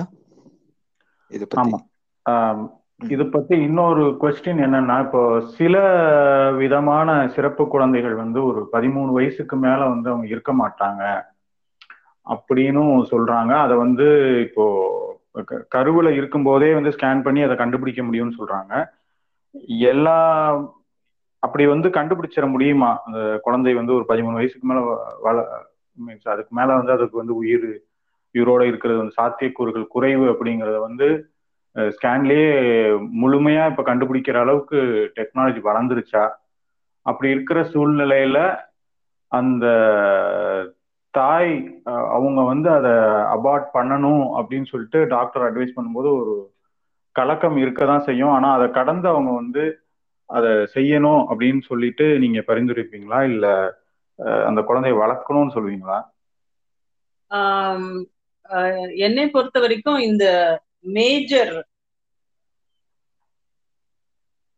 ஸ்ட்ரக்சரல் அப்னார்மாலிட்டின்னு நம்ம சொல்றோம் இல்லைங்களா? ஒருவேளை கிட்னில குறைபாடு மூளையில குறைபாடு ஒரு ஒரு ஒரு அசாதாரண வளர்ச்சி ஆஹ் அந்த மாற்றங்கள் அப்படி ஏதாவது அனாமலிஸ்ன்னு சொல்லுவாங்க. ஸ்ட்ரக்சரல் அனாமலிஸ் அது இருந்து குறைபாடுகள் வரும்னு தெரிஞ்சா மருத்துவ ரீதியா அதுக்கு மெடிக்கல் டெர்மினேஷன் ஆஃப் பிரெக்னன்சின்னு சொல்லுவாங்க எம்டிபி அத வந்து நீங்க அபாஷன் அப்படின்னு நம்ம சொல்றது இல்ல அது வந்து இருபத்தி நான்கு வாரத்துக்கு முன்னாடியே அது செய்யப்பட வேண்டும். அதாவது சிக்ஸ் மந்த்ஸ்க்கு முன்னாடி யூஸ்வலா அந்த ஸ்கேன்ல அது தெரியுமானால் மெடிக்கலி இட் இஸ் ரெக்கமெண்டட் ஆனால் இந்த மூளை எந்த விதமான ஆராய்ச்சிகளும் அல்லது குழந்தை பதினாலு வயது வரைக்கும் தான் வாழும்னு சொல்ற எந்த விதமான ஆராய்ச்சியும் இல்லை. இந்த டவுன் சிண்ட்ரோம் குழந்தைகள் யூஸ்வலா ஒரு நாற்பது நாற்பத்தி ஐந்து வயதுக்கு மேல இவங்க வந்து அநேகமா ஏதாவது ஒரு காம்ப்ளிகேஷன்ல அவங்களுடைய இறப்பு நேரிடும்ங்கிறது ஒரு ஜெனரல் அப்சர்வேஷன் அவங்களுமே நாற்பத்தஞ்சு வயசு வரைக்கும் வாழ்றாங்க. நார்மலா அவங்க அது நார்மலா இருக்கிறதுக்கு வாய்ப்புகள் நார்மலா வாழ்றாங்க. ஆனா உங்களுக்கு கூ- கூடுமான வரை பெற்றோர் கூட இருந்தே ஆகணும். அவங்க வளர்ற பருவம் முழுக்க. ஆமா. யாராவது ஒருத்தருடைய உதவி அவசியம். இந்த டவுன் சிண்ட்ரோம் இருக்குதா இல்லையா அப்படிங்கிறத கருவுற்று இருக்கும் போதே கண்டுபிடிக்கிறதுக்கு இப்ப டெஸ்ட் எல்லாம் வந்துருச்சு. சோ. அத மட்டும் நீங்க முதல்லயே எல்லாருக்கும் அந்த டெஸ்ட செய்து கண்டுபிடிக்கிறது இப்போ ஒரு புதிய வழிமுறை. ஏன்னா அந்த குறைபாடு நமக்கு தெரியறதுனால அத டெர்மினேஷனுக்குரிய வழிகள் சஜஸ்ட் பண்ணுவாங்க. அது பெற்றோர் கையில தான் இருக்குது அந்த முடிவை எடுக்கிறது. இப்ப எனக்கு நீங்க இன்னொரு கேள்வி கேட்டீங்க. அந்த மாதிரி குழந்தைகள் குறைபாடு உள்ள இருக்கும் போது ஆம், நீங்க வந்து அத பெத்து வளர்க்கறது ஒரு சேலஞ்சா பெற்றோர்கள் எடுக்குமா எடுக்கணுமா அப்படின்னு நீங்க கேட்டீங்கன்னா அது இண்டிவிஜுவல் டெசிஷன். அதை டெர்மினேட் பண்ணணுமா மெடிக்கல் டெர்மினேஷனை எதிர்த்து நீங்க அம்மா குழந்தை பெத்துக்க விரும்புறாங்க அப்படின்னு சொன்னா அது முழுமையா அம்மாவோட பொறுப்பு ஆனா நான். பர்சனலா it is a big struggle அது ஒர்த் இல்ல நம்ம கூட. தனி. பயணம் அந்த. குழந்தைக்கு வர ட்ராமா நம்மளுக்கு வர்றதோட ரொம்ப ஜாஸ்தி பாதி. அது வந்து ஒரு எளிதான ஒரு வாழ்க்கை அல்ல. இப்போ ஸ்பெஷல் சில்ட்ரன்ல இப்போ நீங்க சொன்ன மாதிரி இந்த அம்பரலா இந்த குடையின் கீழ் வரக்கூடிய குழ குழந்தையின் மனநிலைகள் வந்து வெவ்வேறா இருக்கு. இப்போ Down syndrome dyslexia attention deficiency learning deficiency இந்த மாதிரி நிறைய விஷயங்கள் இருக்கு. ஸோ இதுல வந்து கல்யாணம் அப்படிங்கிற விஷயங்கள் வந்து எல்லாருமே பண்றாங்களா? இல்ல குறிப்பிட்ட சில சிறப்பு தேவைகள் உள்ள குழந்தைகளுக்கு கல்யாணம் அப்படிங்கிற விஷயம்லாம் இருக்கக்கூடாது அப்படிங்கிற மாதிரி கேட்டகரைஸ் எல்லாம் பண்ணியிருக்காங்களா ஆஹ் அது வந்து குழந்தைகளுடைய ஃபங்க்ஷனல் லெவல்ல பொறுத்து. அவங்களுடைய பிசிக்கல் குரோத்ல நார்மல் சில்ட்ரன் மாதிரி தான் இருப்பாங்க. அந்த. ஹார்மோனல் டெவலப்மெண்ட் எல்லாம் அவங்களுக்கு வந்து எல்லா குழந்தைகள மாதிரி தான் அந்த பால் உணர்வுகள் அதல் வளர்ச்சி அதெல்லாம் வந்து எல்லா குழந்தைகள மாதிரி தான் அதை தான் நம்ம. சேனலைஸ் பண்ணணும் அது வந்து ஒரு பெரிய டாஸ்க். ஒரு மாறுபட்ட நம்பிக்கைகள் இருக்கலாம் ஆனா ஒரு குழந்தை வளர்ப்புல ஒரு முக்கியமான ஒன்று வந்து இறை நம்பிக்கை. இது வந்து என்னுடைய பர்சனல் ஒப்பீனியன். அத மாதிரி சில செயல்பாடுகள்ல இப்போ ஒரு மந்திரங்கள் ஒரு பிரேயர்ஸ் இதெல்லாம் சொல்லும்போது அவங்களுடைய எனர்ஜி வந்து சேனல் இப்போ ஒரு. மியூசிக் கிளாஸ் அந்த மாதிரி ஒரு ஸ்விம் எல்லாம் போகும்போது இந்த பால் உணர்வு ஆனா அவங்க வந்து லைக் படி தான் இருக்கும்.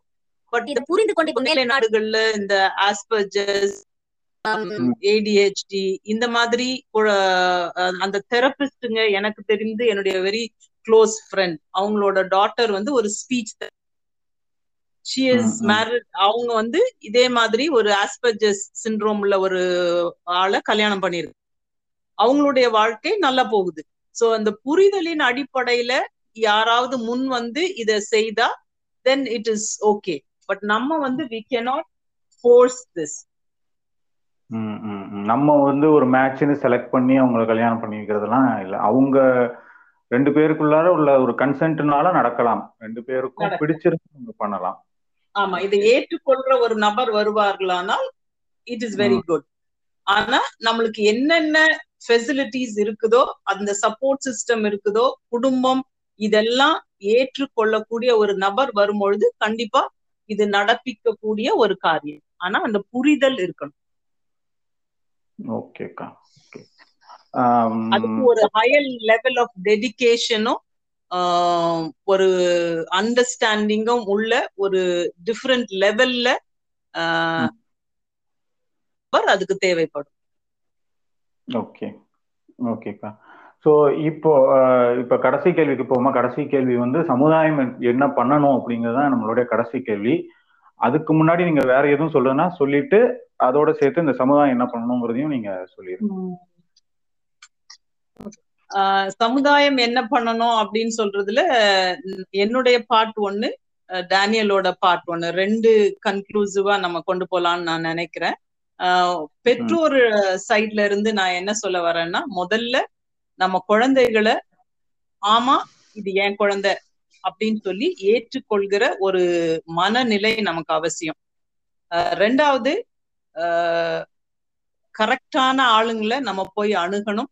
ஆஹ் நம்முடைய பிரச்சனை வந்து இண்டிவிஜுவல் இதே மாதிரி இன்னொரு குழந்தை இருக்கணும் அல்லது அந்த குழந்தைக்குரியது நம்மளுக்கு அப்ளிகபிள் ஆகுமான்னு கேட்டா நிச்சயமா அது இல்ல.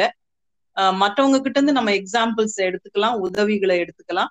நம்முடைய எதிர்பார்ப்புகள் நம்ம குழந்தையினுடைய திறமைக்கு உள்ளால இருக்கணும். ஓவர் எக்ஸ்பெக்டேஷன்ஸ் நமக்கு வேண்டாம். இன்னொன்னு நான் உங்களுக்கு சொல்ல விரும்புறேன். இது இது இதுக்காக நான் வந்து பல வருடம் வரும்பொழுது நான் நிறைய காரியங்கள் படிக்கும் போது ரெண்டு இம்பார்ட்டன்ட் இன்சிடென்ட்ஸ் நான் படிச்சேன். அது உங்க கூட இந்த நேரத்துல ஷேர் பண்ணணும்னு நினைக்கிறேன். ஒரு டிராமா ஆர்டிஸ்ட் அவங்க வந்து யூஎஸ்ல பயங்கரமான ஆர்டிஸ்ட் அவங்க வந்து ஒரு பண்றாங்க.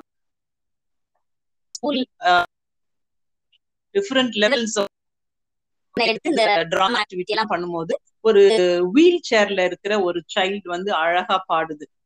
அப்போ அந்த குழந்தையும் இவங்க அந்த டிராமா ட்ரூப்ல சேர்த்துக்கிறாங்க. அப்போ ஃபர்ஸ்ட் ஃபர்ஸ்ட் அந்த குழந்தைய ஸ்டேஜ்ல ஏத்துறாங்க. இவங்களுடைய முதல் அனுபவம். அப்போ அதுக்காக அவங்க நல்ல ஸ்பெஷல் முயற்சிகள்லாம் எடுத்து ஒரு வழியா அந்த குழந்தைய ஸ்டேஜ்ல இந்த வீல் சேரோட ஏத்திட்டு அவங்களுக்கு வந்து பயங்கர பெருமை. அப்பா இந்த மாதிரி சக்கர நாற்காலியில இருக்கிற ஒரு பிள்ளைய நான் வந்து ஏத்தி பாட வைக்க போறேன் அப்படிங்கிற ஒரு பெருமையோட ஸ்டேஜ்ல ஏத்தின உடனே அந்த குழந்தை அந்த அம்மாட்ட கேட்ட கேள்வி என்னன்னு கேட்டா ஏன் மற்றவங்கள மாதிரி எனக்கும் ஒரு சீட் தராம இதே சக்கர நாற்காலியில என்னைய வச்சிருக்கிறீங்க? சோ குழந்தையினுடைய எதிர்பார்ப்பு என்ன? சமூகம் அவங்கள எப்படி பாக்குது? அதாவது நம்ம ஏதோ அவங்களுக்கு செய்து அதன் மூலமா நம்ம பெரிய ஆள் ஆயிட்டோம் அப்படிங்கிறது தான் இன்னைக்கு சமுதாயத்தோட நிலைமை. ரெண்டாவது ஒரு இன்னொரு இன்சிடென்ட்டுக்கு நான் வரேன். அது வந்து ஒரு இதே மாதிரி ஒரு ரிசர்ச் நாடுகள்ல எல்லாம் நிறைய ஸ்கூல்ஸ் ப்ரோக்ராம்ஸ் எல்லாம் பண்ணிட்டு இருக்கிற அந்த நபர். அவங்க வந்து ஒரு குழந்தை. அப்போ அவங்க வந்து இந்த மாதிரி ஒரு ப்ராஜெக்ட செய்ய போறாங்க. அப்போ அந்த குழந்தைகிட்ட கேட்டாங்க நான் கட்ட போற அந்த புதிய ப்ராஜெக்ட்ல என்னெல்லாம் நீ இருக்கணும்னு எதிர்பார்க்கிற? அந்த ஸ்கூல் அந்த ட்ரீம் எப்படி இருக்கணும்னு? இவங்க வந்து ஒரு ஸ்விம்மிங் பூல் ஒரு பயங்கர லான் ஒரு பிளே கிரவுண்ட் அதெல்லாம் இமேஜின் பண்ணி வச்சுட்டு அந்த குழந்தைகிட்ட கேட்டாங்களாம். அந்த செரிப்ரல் பால்சி உள்ள சைல்டு அவங்களுக்கு கொடுத்த பதில் என்னன்னா அங்க ஆக்னஸ் போறா அவ கூட ஒரு மேரி கை பிடிச்சிட்டு போறா. ஏன் ஏன் கைய பிடிக்கிற மாதிரி ஒரு குழந்தைங்க வர ஒரு பள்ளிக்கூடத்தை நீங்க கட்ட முடியுமா அப்படின்னு கேட்டுச்சான். சோ இப்ப நான் என்ன சொல்றேன்னா நம்மளுக்கு வந்து சிம்பத்தி எம்பத்தி அதெல்லாம் வேண்டாம். அக்செப்டன்ஸ் இப்ப சச்சின் தெண்டுல்கரும் விஸ்வநாதன் ஆனந்தே நம்ம எடுத்துக்குவோம். விஸ்வநாதன் ஆனந்துக்கு கிரிக்கெட் விளையாட தெரியுமா? கிரிக்கெட்டை பத்தி எதுவும் தெரியுமா? வீட்ல ம், சமைக்க. தெரியுமா? இதெல்லாம் விஸ்வநாதன் ஆனந்தனுடைய டிசபிலிட்டி இதே மாதிரி சச்சின் தெண்டுல்கருக்கு போய் செஸ் விளையாட தெரியுமா? So that it is this. அவங்க ரெண்டு பேரும் வெளியில வரும்பொழுது நம்ம ஒரு கிரிக்கெட் வீரராகவும் ஒரு செஸ் வீரராகவும் அவங்கள பாக்குறோம். அவங்களுடைய எபிலிட்டிய பாக்குறோம். அவங்களுடைய டிசபிலிட்டியை யாரும் பாக்குறது இல்ல நம்ம குழந்தைகளையும் அவங்களுடைய எபிலிட்டிய பார்க்க ஆரம்பிச்சோம்னா சமுதாயம் ரொம்ப நல்லா இருக்கும். சிம்பத்தி வேண்டாம் எம்பத்தி வேண்டாம். அக்செப்டன்ஸ் வேண்டும். இது வந்து ஒரு எக்ஸ்பீரியன்ஸ்ட் மதரா இந்த சொசைட்டிக்கு என்றாவது ஒரு நாள் இந்த செய்தியை நான் கொண்டு போய் சேர்க்கணும்னு நினைச்சேன். அதுக்கு டேவிடும் ஜேவும் எனக்கு ஹெல்ப்ஃபுல்லா இருந்தீங்க. Thank you very much over to Daniel உண்மையிலேயே நிறைய விஷயங்கள் பேசுனீங்க. நிறைய விஷயங்கள் எங்களுக்கு தெளிவை ஏற்படுத்துனீங்க. அது உங்களுடைய. அனுபவ ரீதியா சொன்னது எங்களுக்கு ரொம்ப பிரயோஜனமா இருந்தது. எங்க நேயர்களுக்கும் ரொம்ப பிரயோஜனமா இருக்கும். So over to Daniel Daniel நீங்க சொல்லலாம். ஆஹ் அதாவது இப்போ நம்ம பேசுனது எல்லாத்தையும் பார்த்தாலுமேனா நம்ம வந்து நாங்க ச வேற எதுவுமே கேட்கலையே. உங்- நீங்க எப்படி மற்றவர்களை பாக்குறீங்களோ ஓரளவுக்கு அதாவது அவர்களுக்கு கிடைக்க வேண்டியது எல்லாம் கிடைக்கணும் அப்படின்னு நான் சண்டை போ நாங்க கேட்கவோ இல்லை.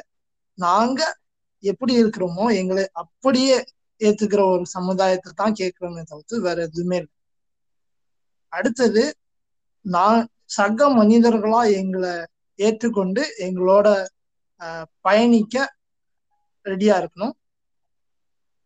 ஓரளவுக்கு அவங்க அளவுக்கு நாங்க மற்றவர்கள் வெளியே இருக்கிறவங்க மற்றவங்கள மாதிரி நாங்க இல்லைனாலும் ஓரளவுக்கு அவங்களோட சேர்ந்து இருக்கிற ஒரு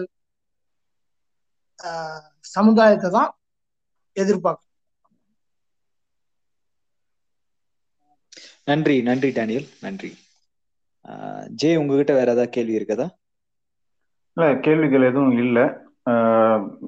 உங்க மிஸ்ஸஸ் ஷீலா செல்லையா அப்புறம் டேனி அவங்க ரெண்டு பேரும் சொன்ன மாதிரி நம்ம வந்து சின்ன குழந்தை பிறந்ததுல இருந்தே அந்த குழந்தைய ஏற்றுக்கணும். பெற்றோருடைய பக்கத்துல இருந்தும் சமுதாயத்துல இருக்கிறவங்களுடைய சைட்ல இருந்தும் நம்மை விட வித்தியாசமாக இருக்கிறார்கள் அப்படிங்கிறதுக்காக உங்களை வந்து ஒரு பெயர் வைத்து ஒதுக்கி வைக்கிற சூழ்நிலையில இருந்து நம்ம வந்து இப்போ வரணும். இப்போ வந்து நம்ம சிறப்பு தேவை உள்ள குழந்தைகள் அப்படின்னு நம்ம சொல்றது எதுக்காகன்னா அவங்களுடைய சிறப்பு தேவையை ஐடென்டிஃபை பண்ணி அவங்களையும் நம்ம கூட சேர்த்து வாழணும் அப்படிங்கிறதுக்காக தான் அப்படின்ற நோக்கத்துல இருக்கணும்.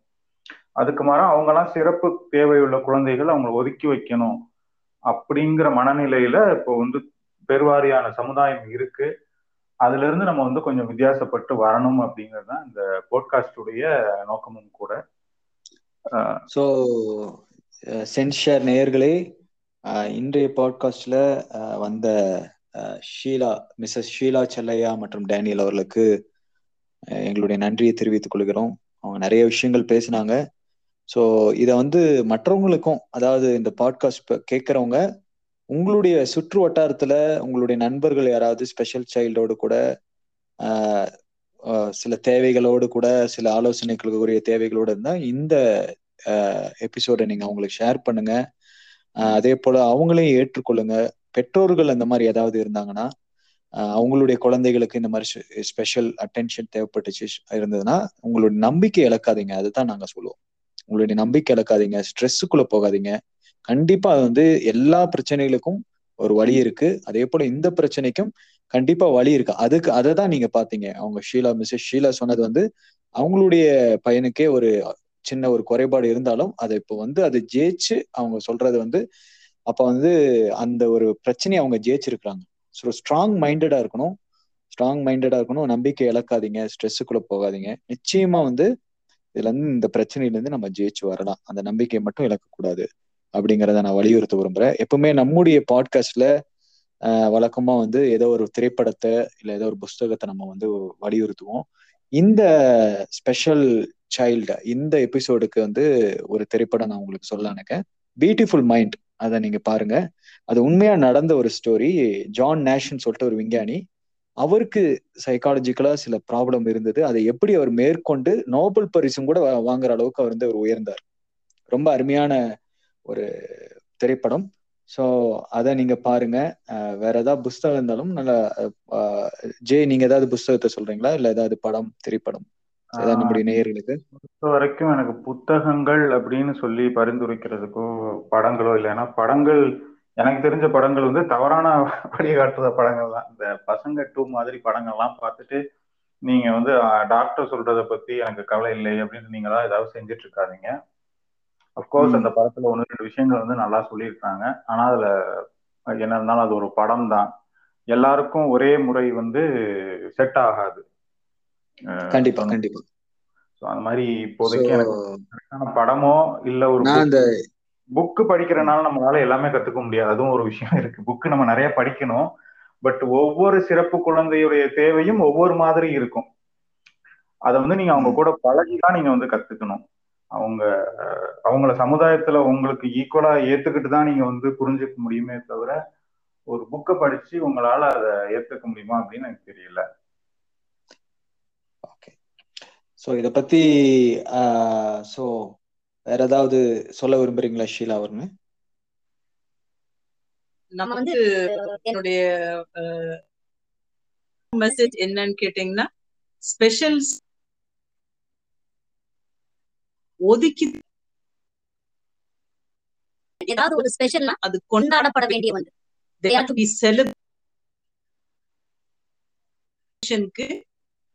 நம்ம ரெடியா கொஸ்டின்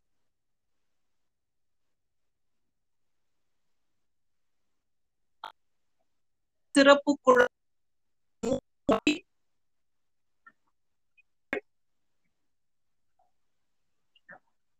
ஒரு தனி அதுதான் கூட அவங்களோட எபிலிட்டிஸ மட்டும் நம்ம கான்சென்ட்ரேட் பண்ணுவோம். ரொம்ப நன்றி. அவங்க உலகமும் நம்ம உலகமும்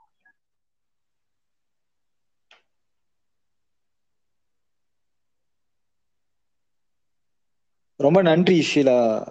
Mrs Sheela. Thank you hello ரொம்ப நன்றி. ஸோ நேயர்களே இது வரைக்கும் நீங்க கேட்ட எல்லா விஷயத்துக்காக நன்றி. தொடர்ந்து எஸ்எஸ் பாட்காஸ்ட் சேனலை சப்ஸ்கிரைப் பண்ணுங்க. உங்களுடைய கமெண்ட்ஸ் இதை பத்தி ஏதாவது இந்த எபிசோட்ல உங்களுடைய கமெண்ட்ஸ் இல்லை டவுட்ஸ் இருந்தனா ஆங்கர் ஆப் அதை வந்து நீங்க டவுன்லோட் பண்ணி அதன் மூலமா வாய்ஸ் ரெக்கார்ட் பண்ணி உங்களுடைய டவுட்ஸ் அண்ட் கமெண்ட்ஸ் வந்து நீங்க தெரியப்படுத்தலாம். நன்றி ஜெய். போட்காஸ்ட் நாங்க சொன்னாலும் எங்களுடைய முழு பேர் சென்ஸ் ஷேட் அப்படின்ட்டு தான் இன்னும் இருக்கு. சென்ஸ் ஷேடுன்னு நீங்க சர்ச் பண்ணீங்கன்னா எங்களுடைய போட்காஸ்ட் வரும். அதுல வந்து நீங்க உங்க வாய்ஸ் மெசேஜ் அனுப்புங்க. ஆமா உங்களுடைய வாய்ஸ் மெசேஜை ஆங்கர் ஆப் மூலமா நீங்க அனுப்பலாம். ஸோ நன்றி ஜெய் அண்ட் நன்றி மிஸ்ஸஸ் ஷீலா அண்ட் டேனியல். நன்றி நன்றி. Thank you thank you wish you all the best உங்களுடைய இந்த முயற்சிகளுக்கு எங்களுடைய நன்றி நன்றி நன்றி தேங்க்யூ தேங்க்யூ ஸோ மச்